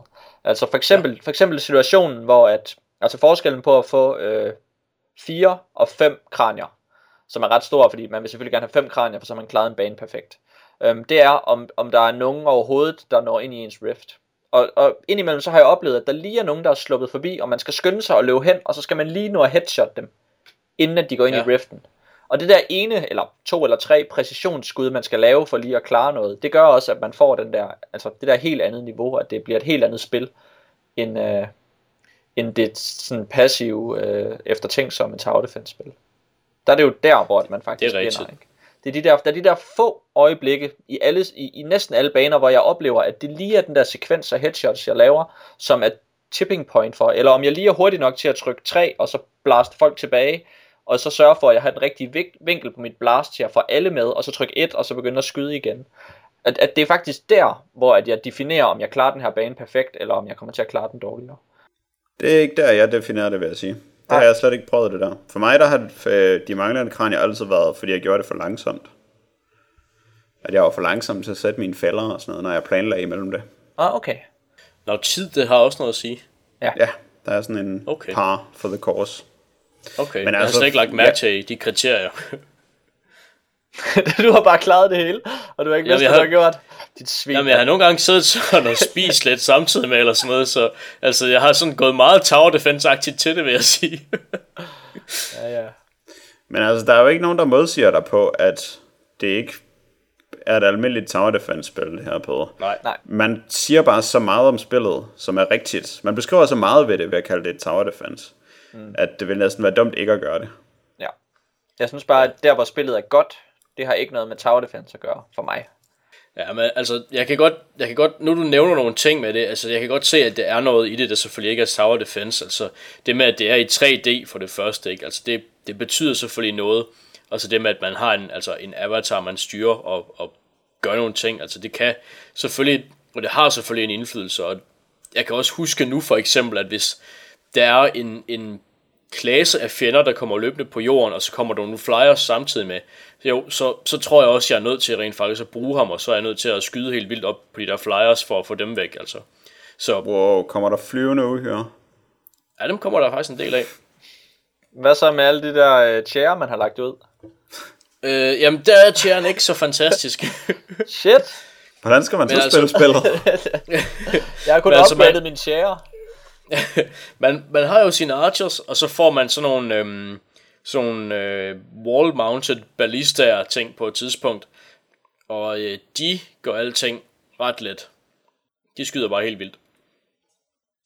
Så øhm, ja, Det er det. så er det. Ja, du, du var jo lidt inde på øh, spillets flavor, som jo er, altså, vi har jo med et, øh, et ret øh, simpelt spil at gøre, hvad alt udenom selve gameplayet angår. Der er en eller anden Ja. historie om, at der har været en troldmand, der har forsvaret et eller andet i 300 år, og så er han død, og så er man den nye, som der skal forsvare et eller andet. Ja, Og så er man sådan en, øh, den har sådan en, lidt kæk øh, personlighed, da man spiller, som du var inde på, sådan lidt Bruce Campbell, heldehage, og så er han sådan lidt, øh, sådan, øh, En nar. en nar, ja. Den har det der øh, sådan Shrek-agtige, sådan, hey, forestil dig en fantasy-verden, hvor der er en mand, der breakdancer, for sådan, Ja. det er lidt Shrek-agtigt for mig at se. Og det, hvor der er en mand, der er nar. ja, Og sådan, sådan en anakron nar. Ja, ja, det er rigtigt nok. Um, eller, øh, hvad hed den? Uh, den der, der var sådan en uh, Robin Hood film, der hed et eller andet med underhyler på dansk. Heldig De underhylder. underhylder. Og, og ja, den minder mig lidt om, når den er Ja. naragtigt, det her spil. Så det er ikke så godt. Øhm, noget, noget, noget, jeg egentlig gerne vil, vil, øh, vil fremhæve, som jeg synes, der var lidt sjovt, øh, det er det her øh, Weaver-system. Jeg ved ikke, om I har, har, har haft nogle erfaringer med det. Nu ser du Weaver-system. Hvor øhm, der, der dukker sådan nogle, man, man, jeg ved ikke, om man finder eller frigiver et eller andet med sådan nogle sorceresses på et tidspunkt. Øhm, så der er sådan, først så finder man sådan to sorceresses, som man kan købe upgrades. Enten upgrade til sine egne våben, upgrade til sine fælder, og så senere så finder man en tredje sorceress, som kan, hvad hedder det, um, hjælpe noget med noget wisdom, sådan at man for eksempel så øh, ja, eller man kan forbedre sine headshots, man kan løbe hurtigere, man kan gøre nogle andre ting. Øh, og det synes jeg måske, der var lidt sjovt at sidde og lege med, hvad, um, hvad for nogle upgrades man gerne vil købe, og, og så kan man så nærmest købe sig fat i dem, før man lægger fælder ud eller sådan noget. Okay, Nå, så det er noget, man køber i starten af hver bane. Øh, ja, eller, eller løbende, hvis man har, hvis man ligesom har, har tid og råd. For de der funny money, som man starter med. Ja, de der ting. Ja. Øh, det synes jeg måske, der var lidt sjovt, fordi det er en slags, ja, XP nærmest. Det var det, men vi skal jo først lige klare den der bane, vi ikke kan klare, skal du tænke på. Ja, det er rigtigt. det er rigtigt nok. Og som jeg nu aldrig kommer til at klare, fordi en af sværhedsgraderne er låst, indtil man gennemfører spillet. Og så er du nødt til at boykotte det. Ja. Also, så slipper jeg for at spille Tower Defense. Ja, men det er ikke et tower defense spil. Nej, okay. Det er det i hvert fald også. Ja. Tower Defense nok til, at det ikke er... Altså, jeg tror, jeg har en ret god idé om, hvad det er for en oplevelse, spillet byder på. Mm. Og jeg synes ikke, det er så sjovt, at øh, jeg føler trang til 100% af det. Nej, men det, der er jo også en toer, øh, der næsten er kommet, tror jeg. Og den Så, tror du, jeg føler trang til 100% eller hvad? Ja, det tror jeg faktisk, nej. nej, der, der vil jeg... Det kan være, at det er den sværeste sværhedsgrad er tilgængelig i toren. Det ville være bedre. Nej, jeg vil, jeg vil bare påpege med toren, at der er vist noget cooperative spil, og det tror jeg måske, der kunne være ret skægt at, øh, at sidde og gøre. Så co-op, det kan næsten ikke være kedeligt. Nej, det er selvfølgelig rigtigt. Så det synes jeg lyder, det lyder som et, øh, et godt tiltag. Altså alle spil Ja. burde have mere co-op, synes jeg. Men Det er rigtigt nok. Jeg synes også, det er et godt tiltag, når man laver 3D-spil, som ikke er klassiske 3D-spil. Altså, at man, Ja. at man udnytter 3D-verdenen og 3D-fysikken og alle de der engines, der findes, som man kan bruge til at lave den her slags spil. Og så laver noget, der er lidt anderledes. For eksempel Oxmods Die eller Portal eller andre spil af den, øh, af den type. Det kan jeg rigtig mm. godt lide. Det, det bliver gjort alt for let.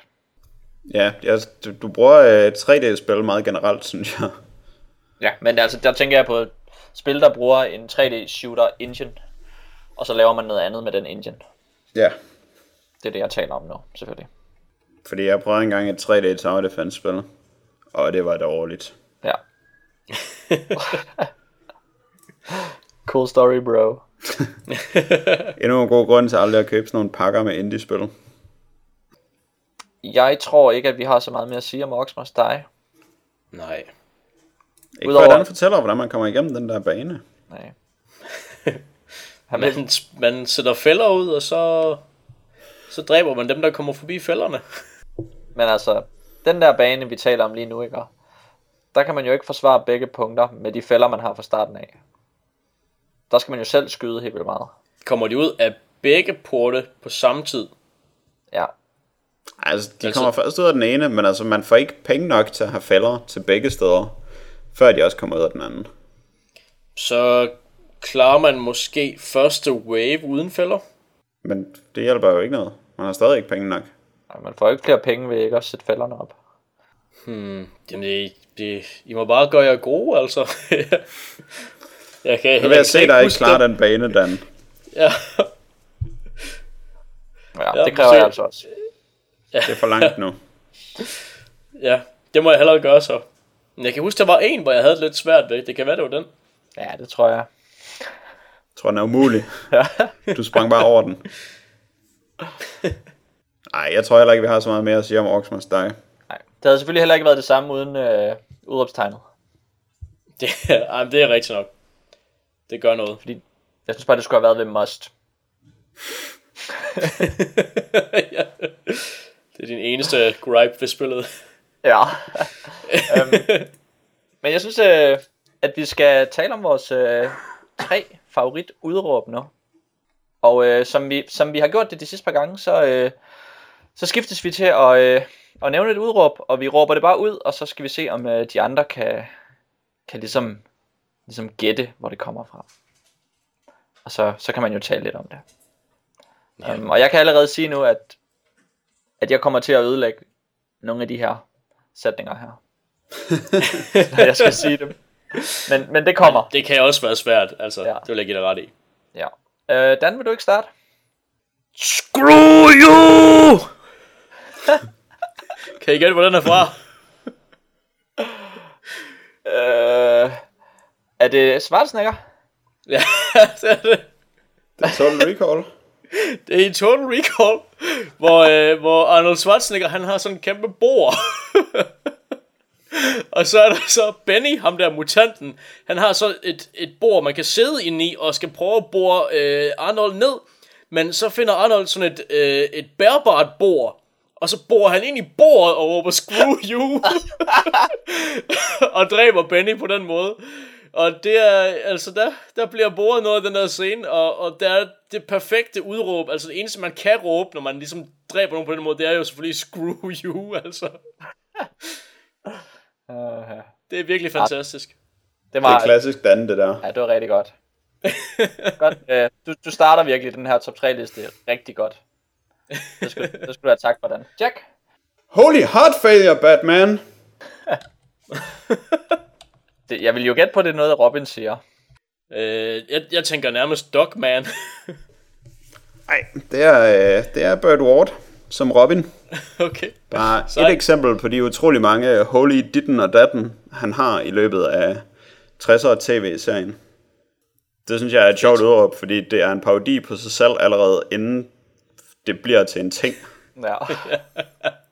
Ej, det må Det man sige. så er, søgt en idé, at han skal udbryde det i alle situationer. Ja. Og så har han nogle rimelig mærkelige nogen, som Holy Heart Failure. ja, det er også ret morbidt, jo. egentlig ja. Ekstremt upassende. Nå, nu kommer min træer. Den er under bæltestedet. In a row! øh, det må næsten være Clerks. Ja, 37 Dicks. det er, øh, det er selvfølgelig scenen i, øh, i Clerks, hvor at, øh, vores hovedperson finder ud af, at, at øh, han har en, en kæreste, som har været sammen med 37 andre fyre, hvor hun så øh, ikke har haft sex med dem, men hun har givet dem blowjobs. Um, og det Så kommer har han han, også haft sex med dem. Det er Ja. derfor, det hedder oral sex. det er rigtigt. Um, men, øh, og så, øh, og så, øh, så får han selvfølgelig øh, kommunikeret det til, øh, nej, han får råbt det efter hende på vej ud af, hvad den hedder, Quickie Mart, den butik, han arbejder i. Og det ja, bliver så overhørt ja, af en fyr, der står på gaden, og hans kommentar er selvfølgelig, at det er, om det er in a row, at hun har gjort det. Som jo ligesom er en satire på, øh, man kan sige, sådan sen 90'er, eller de tidlige 90'ers pornoindustri, og hvordan at ting skulle være in a row. Hørte I det? Ja, Sandsynligvis. sandsynligvis. Det var i hvert fald kun noget, hvis det var in a row. og det, Synes det er, fyren der. og det, Er det, er synes det ikke også... Er det ikke Så også i samme øh, ombæring, at, øh, at Dante råber, at hun skal prøve at lade være med at suck any more dick on her way to the parking lot? Jo. og efter ham fyren med avisen, han langsomt på sådan en rigtig kæmpe prøver at liste efter hende. I sådan en Ja, det er godt nok grimt, der han gør det. ynkelig forsøg på skuespil. Ja, det er næsten noget af det mest pinlige ved. Hvor den der in a row kommentar, altså, den er, den er rigtig god satire, og den, den Ja. Men Så- han kan slet det ikke finde ud af at bevæge sig. Nej, Ham, i avis, ham med avisen ville have følt sig hjemme i Supervæksens. ja. det er rigtigt. Nå. Dan, din tor. Okay. Øhm, ja. ja, som jeg kan. Every dead body that is not exterminated becomes one of them. It gets up and kills. The people it kills get up and kill. Uh, Night of the Living Dead. Er det ikke Dawn? Det er Dawn of the Dead. Score. Det er sådan en doktor i, i fjernsynet, der skal forklare, hvordan zombier virker. Og øh, der vi er godt selvfølgelig forklare. ikke nogen, der tror på ham. Hvad for noget? Jeg siger, det er godt forklaret. Ja, ja. Øh, og det er... Spot on. Ja, det, det er bare fedt. Og, og det er fedt. Altså først så lyder han sådan ret didaktisk, ret pædagogisk, og så bliver han så lidt, lidt mere ophidset i, i slutningen af sin forklaring. Og, og det er virkelig fedt. Det er noget, der har... Der, øh, jeg tog til mig siden første gang, jeg så den. Godt. Jack. Hulk smadrer små krible krabler.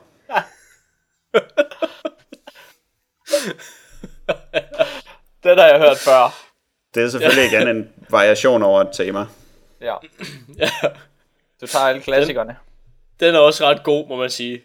Og hvad er Han, krible øh, krablerne i den kontekst? Men jeg tror faktisk bare, det er øh, soldater måske. Eller også så er det en insektrace eller sådan noget. Det er meget længe siden, jeg læste historien. Det, det jeg kunne synes, være det var- mange ting, kan man sige. Der er mange ting, der er små krible krabler for Hulk. Han, han lyder sådan lige lovlig barnlig, når han siger krible krabler. ja, Ej, det må næsten også referere til insekter, han ikke kan forstå, eller et eller andet, fordi jeg tror, soldater det er dumme mænd, eller sådan noget.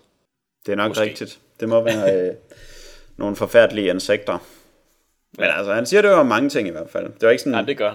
Jo, det er måske min favorit, den der. Men generelt, når Hulk han smadrer, så kommer han med et ja. godt udråb. Det er rigtigt nok. Alright. Så kommer der en her. Ichi, ni, san, shi, konnichiwa! Ej, det var frygteligt. Undskyld. Det, det må jo næsten have været fra din... På den måde. det må næsten have været fra din nylige uh, Cowboy Bebop kavalkade, hvis jeg ikke husker helt forkert. Nå, hvem tænker du, der kunne sige noget så fjollet? Jeg tænker på en slags radikal Edvard. Ja, det er nemlig det. Og, og det sjove er, at alt selvfølgelig er oversat til amerikansk. På nær lige, når han råber 1, 2, 3, 4, hej. Um, Nå, det er ikke oversat faktisk. og den er, den er så ikke oversat. Den siger han bare. Mærkeligt. Og det er jo en perfekt Edward-kommentar. Fordi han også bare siger det på et tidspunkt, hvor ham og en hund skal køre ud i en ørken.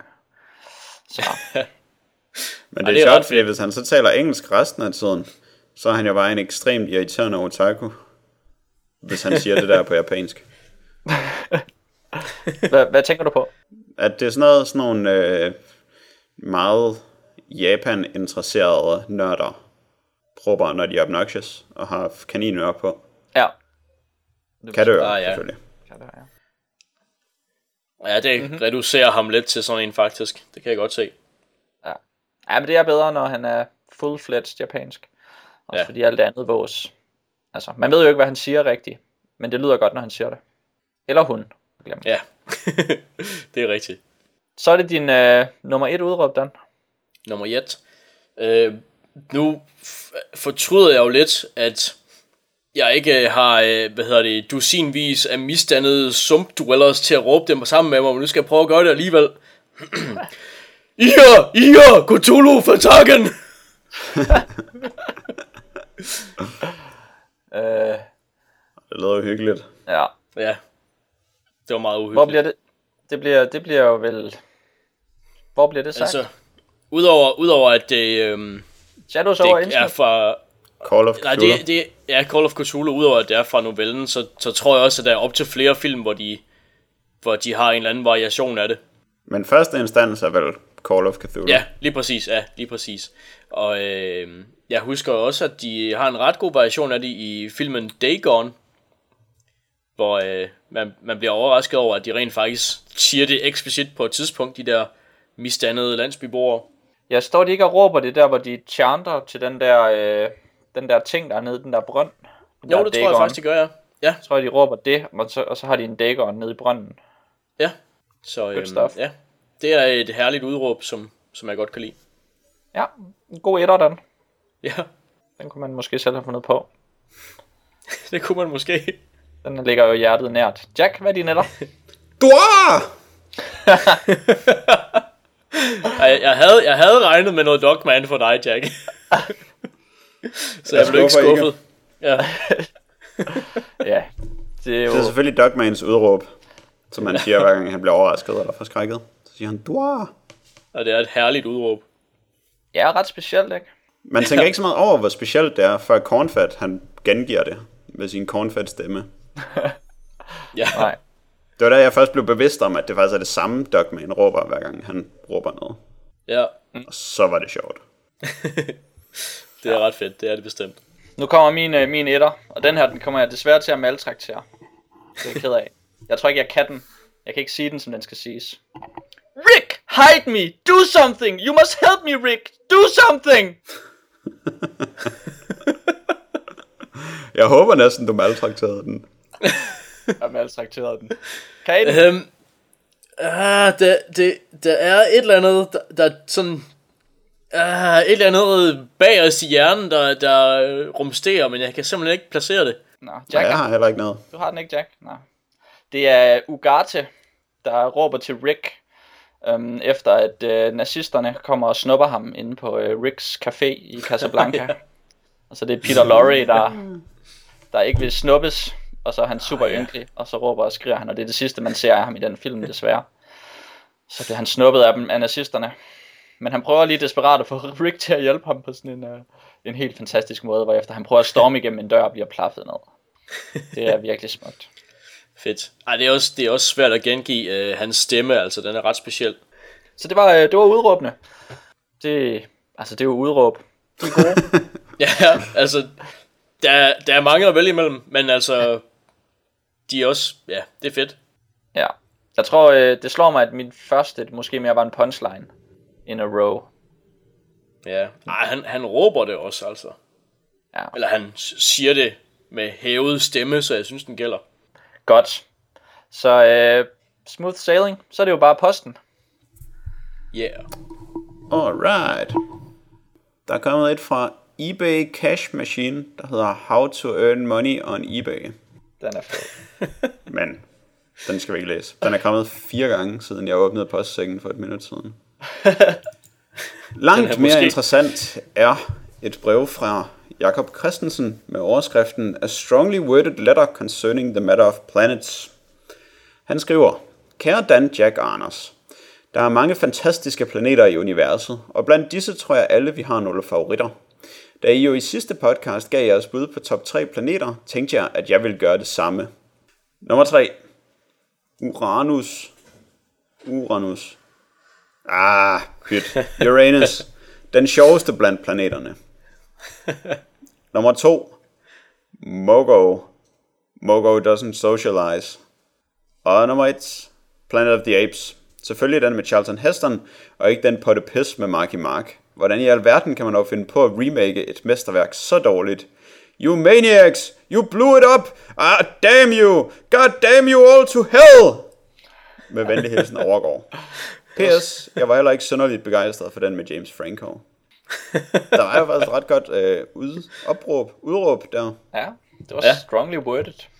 Ja, ja det var fedt at, at få en lille, et indblik i, hvad, man, øhm, hvad for nogle planeter man også kunne have valgt. Og jeg vil sige, jeg var virkelig glad for at høre om Mogo. Den skal jeg lige have. Mogo er en øh, intelligent planet, som er med i Grønne Lygtekorpset. Den er en grønne lygte, som er en planet. Det er rigtigt. Og så socialiser den ikke.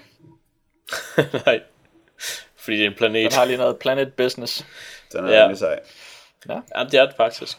Den er jeg virkelig glad for. Tak for Jeg ved ikke, øh, jeg har aldrig været så stor fan af Uranus, som så mange andre har.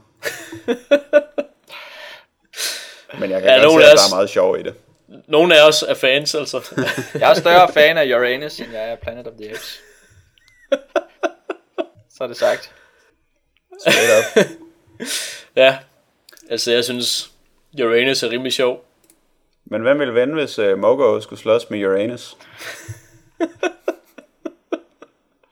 Det er Okay, det er Uranus er rimelig sjov. Det er simpelthen ikke godt nok, det her. Tak for, for den overgår. Det var den podcast i Vas. Ja, ja. Ja. Okay, så må vi uh, tage noget anderledes seriøst post fra Christian Bagnvig med overskriften, Ja. ja. når man tækker om post, får man post. Fedt. Han skriver, I har savnet mig. I har savnet mine polemiske Baldur's Gate 2 breve, som skabte Mohammed-krise-lignende prote- protestdemonstrationer. I har savnet mig. Og ja, jeg har været tavs, men jeg har aldrig været borte. Jeg har hele tiden været her. Lidt ligesom John Rambo i First Blood. I ved, der hvor han gemmer sig i minen og lytter til strømmerne over walkien, mens han selv opretholder radio silence. Og speaking of Stallone, så er jeg altså nødt til at gå i rette med Jack. Fedt nok, at du lige har trollet alle Rocky-filmene igennem, men det er altså en syg, syg udmelding, at 4'eren skulle være den dårligste. Rocky 4 er en klassefilm. Ivan Drago er en sej skurk. Gitte Nielsen er dejligt trashet, og træningssekvensen i Sibirien har sat guldstandarden for istappepryl. Så dårligt sagt, Jack. Nå, men vidste du for øvrigt, at Rocky Marciano tabte sin allerførste profkamp? Så blev han amatør igen, hvorefter han senere fik en ny bokselicens, og først fra dag af var han ubesejret. Jeg har også et par ord til Anders Pede Wyoming Bob. Jeg forstår ikke helt din kryptiske udmelding om, at det på en eller anden måde er for nemt at lave pinlig humor. Det minder lidt om Arrested Development-snakken, hvor du lige så kryptisk mente, at det var snyd at bruge voiceover. Det er dogmatisk, og det er underligt. I et af de seneste afsnit indrømmede du, at du har tendens til at powergame i computerspil. 10 sekunders psykoanalyse siger, at fejlen hviler hos dig. 20 tror hver mand stjæler, og du projicerer din powergamer-mentalitet over på film og tv. Giver det mening? Sikkert ikke, men min frokostpause lakker mod enden, så jeg har lidt travlt. Nå, men jeg skriver jo egentlig for at sige, at sidste afsnit var pissegodt. Jep, nummer 54 skal udstommes og hænges op over kaminen. For første gang i desværre lidt for lang tid, lykkedes det jer virkelig at formidle, hvordan de tre analyseobjekter fungerede inden for rammerne af deres medier. Det var rart at have jer tilbage på fuld skrue. Bevares, det er da både finurligt og pudsigt, når I bruger et kvarter på at genfortælle handlingen i en eller anden obskur tegneserie. Men det er bare ikke nok at referere, og der har desværre været lidt for meget referat i de seneste måneder. Men ikke for to uger siden. No, sir. Her var analyserne skarpe og eksemplerne velvalgte. Især var det stærkt, da jeg fremhævede Planet Pulp-citatet om det visuelle look af karaktererne. Det er det dårligste, som nogensinde er skrevet. Godt spottet. Så sidst skal jeg lige trække min gamle kæphest af stallen. Thief 2. I har snakket en del om snigespil på det seneste, men helt ærligt, I ved ikke, hvad I snakker om, før I har spillet Thief. Spillet er genren, så find det på Good Old Games. Ha' det godt, kram jer selv. Christian Bavnvig. P.S. Jeg kan ikke komme længere end til level 15 i Dungeon Crawl Stone Soup, og jeg kan slet ikke få andre karakterer end Minotaur Berserker til at fungere, så jeg modtager gerne fifs. Uha. Der er i hvert fald noget, du kan bruge lidt tid på i den mail, Jack. Ja, kan jeg godt. det er du godt. Men altså, jeg synes, øh, ja, jeg synes Rocky 4 er klart den dårligste Rocky-film, fordi den handler ikke om noget. Og jeg kan godt se, at Dolph Lundgren, han er fjollet. Det er han sådan per definition. Og så kan man sige, at det er sjovt, at han er med i den film, og man kan sige, at det er et sjovt sidespor at køre en serie af rimelig god boksefilm ud på, at det er bare en mand, der skal slås med noget fjollet. Det, øh, det ville sikkert have været en god fire, hvis det var computerspil, vi talte om, eller et eller andet. Men Rocky-filmene, de handlede faktisk om noget engang, og var faktisk øh, gode film, man kunne relatere til som menneske. Og man kan ikke relatere til Ivan Drago som menneske. Øh, og der bliver ikke lagt op til, at man skal relatere til det. Og man forstår ikke noget som helst om, hvad det er Rocky han taler om i løbet af hele filmen, og hvorfor han skal til Sibirien og træne, eller i det hele taget, hvorfor der sker noget af det, der sker. Og det er en dårlig træningssekvens. Se den i øh, Champion, hvor han kaster med medicine balls. Den er fed. Men den der training montage, som du siger er dårlig, den er, den er stadig Øh sådan uh, prototypen, eller uh, destillatet, eller den der uh, ekstreme, ubehagelige sovs, som, som udgør 80'er films træning montage. Der er den sådan den, den bedste, den, den mest cremede af dem alle sammen. Altså spørgsmålet, spørgsmålet er, vil jeg godt lige sige, spørgsmålet er, om det er den bedste, eller om det er bare den mest øh, klichéagtige. Jamen, det er den mest klichéagtige, ja. Det er den, man, øh, ja. det er den, man husker. Og det er den, man parodierer ja. fremover. Det er sandt nok, men jeg ved ikke, om det gør det til den bedste alligevel. Altså, jeg kan godt huske den, og den gjorde også et indtryk på mig, da jeg så den, da jeg var meget ung. Men, øhm, men den var for meget. Men, altså, jeg ved ikke. Ja, altså jeg ved ikke, den, den, den kammer lidt over, det tror jeg altså, det er rigtigt. Ikke, jeg tror, at jeg altså, stadig ikke kan lide den igen, det synes jeg overhovedet ikke, den gør. Og jeg synes slet ikke, den er mindeværdig på den måde, træningsmontagen fra den første Rocky-film for eksempel er. Nej, men det var fordi... Det var fordi Eller første, i nogle af de andre, for den sags skyld. Den første film var den god, og der så man den, og så synes man, det var fedt. I mm. firen, der, der havde man ironisk distance til det, og så synes man, at det var for meget, og man synes måske også, det var irriterende, men man huskede det. Og alle huskede det. Og så da man senere skulle lave et eller andet, og så man skulle lave en parodi på en 80'er montage, så var det den, den, den erindring, den erfaring fra 4'eren, man går tilbage til, og så gør man det. Og det er bare det, den har. Og det er jo ikke, det er måske ikke, det er måske ikke særlig godt, men det er specielt. Altså, jeg forstår øh, overhovedet ikke argumentet. Øh, men jeg kan heller ikke komme i tanke om nogen film, som parodierer den. Så det er nok det, der er problemet. Sådan noget som øh, sådan noget South Park noget, for eksempel. Matt Stone og Trey Park, de laver næsten ikke andet. Jamen, jeg synes bare ikke, at det er træningssekvensen i 4, de parodierer. Nej. Jeg synes, det er træningsmontagen i det hele taget. Og de er jo i alle Rocky-filmene. Ja. Den er bare... Fjo- altså, den er fjollet i 4'eren, men den er ikke mere mindeværdig end de andre. Okay. Det synes jeg overhovedet ikke. Ja. Jeg synes altså... ikke, den har nogen personlighed. Men jeg er glad for at den lille factoid om Rocky Marciano. Det vil jeg straks notere. Yes, og Stone Soup.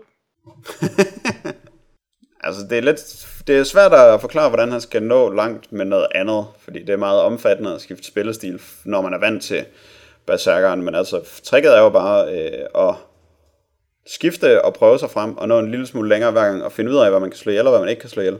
Og så huske, at man skal ikke slå alting ihjel, og tit så skal man bare øh, smide en øh, travel exclusion på sit kort, og så skal man gå videre til den næste det næste niveau i dungeon. Fordi selvom man tænker, at det bliver sværere i det lige nu, så det er ikke altid tilfældet. Man kan virkelig få nogle son of a bitch niveauer, og så kan man få et lettere et bagefter. Især hvis man spiller noget øh, mere specialiseret, som for eksempel en Venom Mage, der er meget afhængig af ikke at møde særlig mange undeads, som jo er resistant over for poison, og i stedet bare med masser af ting, der ikke er resistant over for poison, som man kan åne. Men det er jo en længere snak. Hvordan du kommer over level 15 med en Minotaur Berserker? Øh, skift til manual training, og sørg for øh, at træne din weapon skill til Mendeley som det første. Derudover, øh, pas på ting, der kan skyde på dig. Igen, du kan godt bare springe over dem og løbe væk fra dem. Du kan jo bare dive til level 6, 16, og så øh, ikke tænke over det der over dig. Men sørg for at løbe din vej og gå forsigtigt frem, og notere dig, hvad du kan tæske og hvad du ikke kan tæske, og hvad det er, der slår dig ihjel. Og undgå det. Um, så var jeg jo rigtig glad for uh, Bagmins kommentar omkring uh, den forrige podcast, som han fremhævede som god, og så også, at, uh, at ja. dem forinden ikke havde været lige så gode. Det er, det er god kritik, og uh, jeg tror også godt, man, vi kan også godt mærke det efterfølgende, når vi har lavet en podcast. Så har man sådan en fornemmelse. Der havde ja, jeg en, har en fornemmelse af det. Der havde jeg en rimelig god fornemmelse sidste gang, og, uh, og forrige gang måske ja. ikke så meget. Ja, men jeg var pissed off forrige gang, mand. Ja, mand. Nej, måske ikke. Men ja, der er bestemt, man mærker det, altså, når det går bedre end, end andre gang. Det er det. Og vi skal nok uh, prøve at give os lidt rap over nannerne, når vi refererer for meget. Men jeg vil sige omvendt, så uh, har vi også nogle gange fået rimelig positiv feedback på det. Ja, Og refererer noget åndssvagt. det er rigtigt. Ja, men jeg tror måske ikke, at, at det er det, han mener. Øhm, nu tager jeg lige øh, ordet i... Nu tager jeg, hans, nu tager jeg bladet fra hans mund, hvad end man siger. øhm, jeg tror ikke, han, han mener de der åndssvage ting. Jeg tror, han bare mener, at et handlingsreferat, uden at det fører til noget bestemt, men bare fordi man føler lidt, det skal være der, hvis I kan følge mig i, hvad jeg mener der. At der kan man måske bare, i stedet for at tage nogle velvalgte eksempler, og så ikke tænke på den store helhed så meget. Det er rigtigt. I visse tilfælde i hvert fald. For eksempel tegneserier, som han også, øh, som vi jo Ja. før har haft problemer med at, og sådan helt give, Ja. give den, den rette behandling i en Ja. Men ja, det er måske nok metasnak. Det er det måske. Hvad med psykoanalysen af dig, Paul? Altså, den er jo sandsynligvis 100% korrekt. Det er din power gamer mentalitet. Nej, der var et konkret spørgsmål med, hvordan er det for let at lave øh, pinlig humor. Og det er jo bare fordi, at det er bare at lave en, øh, en pinlig situation. Og så gøre det. Og det, det kræver ikke, at man skal bygge særlig meget, at man skal bygge karakteren særlig meget op. Du skal ikke øh, have særlig meget sympati for en karakter, for stadig øhm, at føle den der pinlige humor. Og det, det, det øh, synes jeg ikke er særlig interessant for mig. Øhm, og så kan man sige, at det er fordi, at det er for let at gøre, men det er selvfølgelig også en lidt en provokation, når jeg siger det. Fordi det er jo ikke det, er jo ikke det der er problemet. Problemet er, at det ikke virker for mig at se noget, der er pinligt. Jeg kan godt mærke, at det gør et eller andet ved mig, når jeg ser noget, der er pinligt, men så reflekterer jeg over det, og så er jeg klar over, at det ikke har nogen værdi. Det er bare en pinlig situation. Så du foretrækker en anden, En anden form for mere, humor. karakter, Ja. mere karakterbaseret humor, kan man sige. Jeg foretrækker en overraskelse, i stedet for, Ja. nej, det der må bare ikke ske, det må bare ikke ske, og så sker det. Ja. Ja. Men er det ikke overraskende, at det sker? Jo, men det er en, øh, en kedelig overraskelse. Det er sådan en, øh, den spiller lidt for meget på vores psykologi. Eller ikke lidt for meget. Den spiller på en måde på vores psykologi, som jeg ikke finder interessant. Det er ikke objektiv kritik. Det er bare, øh, hvis jeg kan få lov til at sætte noget humor i bås, som er noget, der handler om, at det skal være pinligt, så gør jeg det, og så kritiserer jeg det. Fair nok. Men det er jo heller ikke særlig tit, at det sker. Det er jo kun sådan nogle, øh, sådan nogle pinligt baserede formater, som for eksempel Clown, som vi kender det i Danmark. Som bare handler om det. Men der bliver det også en formel, Mm. hvor man hvor det mere eller mindre er den samme vits, man kan lave hver gang. Det er det. Og når du Ligesom det er i langt de fleste komedieserier. Ja. Og det, det, det forpligter man sig jo til, når man først har gjort det. Hvis det først handler om, at den her karakter skal lave noget pinligt, så bliver det en del af ham, at han gør pinlige ting. Så kan han ikke lige pludselig gøre noget andet. Så skal det blive ved med at være pinligt. Og mere pinligt. Pinligt er kedeligt, fordi det bygger også på sådan nogle kedelige normer. Ej, det er frygteligt at slå en kæmpe fis, hvis man er en smuk pige. Ej. altså, det er en kedelig norm. Synes I ikke? Uh, hvor har du set det her? Altså, så skal jeg finde med det samme. Nej, det var et godt eksempel på, at, at jo, det er i hvert fald kedeligt. Ja. Det er bare ikke lige et eksempel, jeg har set. Nej, faktisk den ikke. Er det måske et mindre godt eksempel? Jeg tror jeg stadig ikke helt, øh, jeg er inde i, hvad det er, du egentlig mener om det. Ej, men du har jo også sagt alt for meget. Ja, men jeg tror, øh, jeg kan ikke lade være med at have en følelse af, at det måske bare er, når noget ikke er sjovt. At så siger man, at øh, det er for nemt at gøre det, som ikke er særlig sjovt, men som prøver på at være sjovt. Har det overhovedet noget med at være pinlig at gøre overhovedet? Overhovedet, overhovedet. Overhovedet? Ja, det, åh, det er svært at sige. Når man altså, fordi hvis man reflekterer over det, mens det sker, så kan man jo ikke... Så ved man jo bare, at det er sådan en pinlig vits. Den vil jeg ikke bide på, fordi jeg vil ikke acceptere de normer. Men det kan man jo gøre med alt, hvad der er sjovt. Altså, man kan bare sige, at det vil jeg ikke være med til det der. Altså, det er ikke sjovt. Det er sådan, man kan se en gyserfilm, og så vil man sige, nu vil jeg ikke blive bange. Og så bliver man ikke bange. Og så er den dårlig. Ja, det er der nogen, der kan. Jeg tror hverken jeg kan gøre det med humor eller gyserfilm. Du kan ikke gøre det. Ik- ikke ved alle i hvert fald. Altså jeg, jeg kan, nogle gange så kan jeg sige, jeg synes ikke det der er sjovt, og så kan jeg nogle gange komme til at grine alligevel, fordi at, så var der måske noget, der var sjovt alligevel. Men det, det er jo så også, når det gør det godt. Det er ikke, der taler vi lidt om, når man gør det sådan lidt mellem, hvor man kan vælge at være med eller ej. Fordi hvis nogen laver pinlig humor virkelig sjovt, så bliver Peder jo også nødt til at grine af det. Ja. Så han synes, det er fornemt. Så det er ikke, synes han det er ikke, ikke, at det er fornemt, fordi så er det godt lavet. så det er ikke fordi, at det er decideret, at det er pinligt humor, det er middelmådig humor, der bruger det pinlige, som du ikke kan lide. Ej, men altså jeg, altså, jeg vil godt kritisere pinlig humor som, en, øh, som et koncept. Sådan, det vil jeg godt overordnet kritisere mm. og sige, det synes jeg ikke er godt. Fordi det kræver, det kræver, at der er en eller anden kulturkløft, som man gør grin med. Og jeg synes ikke, at det er interessant, eller særligt, altså det, det bunder i uvidenhed, at det er sjovt. Nu synes jeg, at det bliver lidt abstrakt, uden nogle, nogle eksempler, der, der ikke er en køn pige, der slår en fis. Jamen altså, det er jo Ja, noget jeg skulle lige til at sige det samme. Jeg tror ikke, øh, vi skal diskutere det mere nu. Nej, okay. Vi Nej, må lige bruge lidt i svært. det næste gang, der kommer et eksempel på noget humor, Ja. som Peder ikke kan lide. Ja, så taler vi om kulturkløften. ja, og noget der, eller om det, ja, om det pinligt eller ej. Ja. Så finder vi ud af, hvad der egentlig er galt med Peder og hans powergamer-mentalitet. Ja. og, og jeg, så vil jeg lade det være frit for alle og psykoanalysere mig.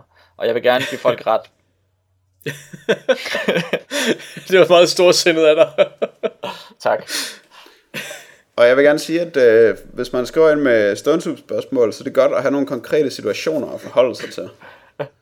Det er meget svært at sige noget sådan helt generelt. Ja, og så øh, er det jo fedt at have både Bavnvig og Overgaard tilbage på banen. Bestemt, ja. Det er rart at høre fra jer. Vi savner Ja. jer. Fedt at høre, ja, fedt at høre om ting, fedt at få spørgsmål, fedt at få lister. Det synes jeg, der er meget interessant at høre andres bud på, hvad planeter og, og forhåbentlig også andre ting, som folk vil skrive om senere. Det er det. Og i den sammenhæng, så øh, kunne det jo være spændende og sjovt. Og, øh, det ved jeg ikke, opmuntrende at høre jeres øh, favoritudråb, hvis I føler, at der er noget, vi virkelig har misset i vores øh, middelmodige forsøg på at bringe ni udråb i æderen. Jamen altså, hvis der er nogen, der har et favoritudråb, og hvem har ikke det, så øh, synes jeg, at, øh, at man skal skrive ind til som en fløjelshandske støbt i jerm, snabelag, ddkkpodcast.dk. Var det byen Hjerm? Ja. For at gøre det lidt lokalt, du ved. Åh, oh, mand, det er verdens værste e-mailadresse.